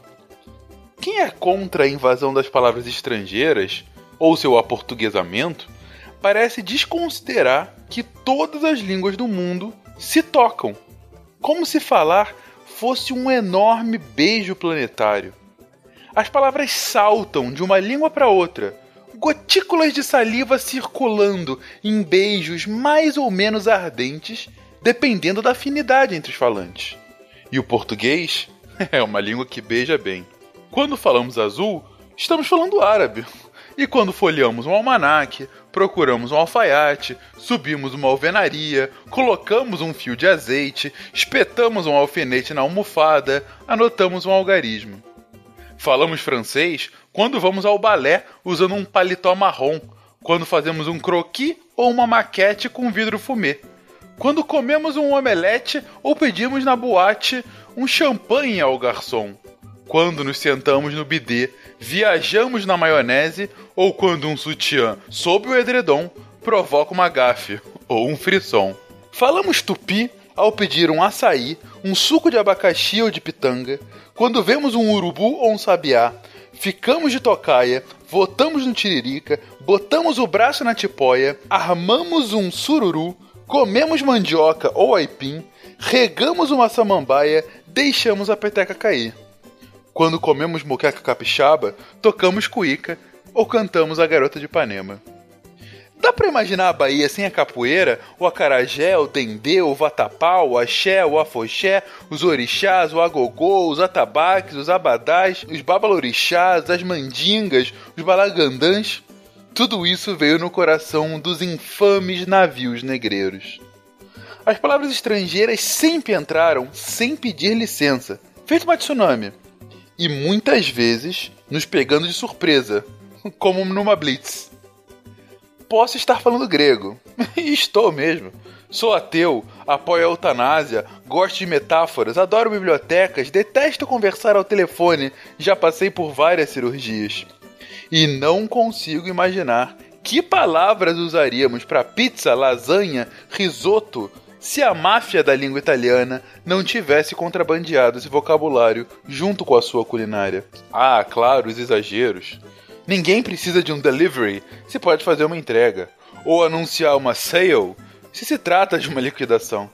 Para que sair para night de bike se dava para tranquilamente sair para noite de bicicleta? Mas a língua portuguesa também se insinua dentro das bocas falantes de outros idiomas. Os japoneses chamam capitão de capitã, copo de copo, pão de pão, sabão de chabon. Tudo culpa nossa. Como o café, que deixou de ser apenas o grão e a bebida para ser também o lugar onde é bebido. E a banana, tão fácil de pronunciar quanto de descascar, e que por isso foi incorporada tal e qual a um sem fim de idiomas. E o caju, que virou cashew em inglês, eles nunca iam acertar a pronúncia mesmo. Fetish vem do nosso fetiche e não o contrário. Mandarim, seja o idioma, seja o funcionário que manda, vem do portuguesíssimo verbo mandar. O americano chama melaço de molasses, mosquito de mosquito e piranha de piranha. Não chega a ser a conquista da América, mas é um começo. Tudo isso é a propósito do 5 de maio, Dia da Língua Portuguesa, cada vez mais inculta e nem por isso menos bela. Uma língua viva, vibrante, maleável, promíscua. Vai de boca em boca, bebendo de todas as fontes, lambendo o que vê pela frente. Mais de 800 anos. e com tesão de vinte e poucos. Texto de Eduardo Afonso.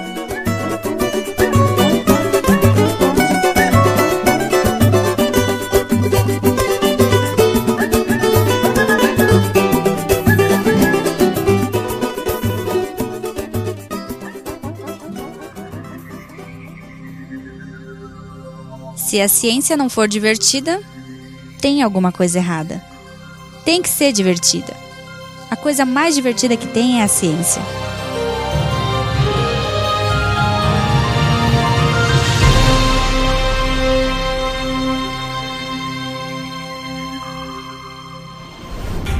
Este programa foi editado por Tapcast. Edições e Produções de Podcast.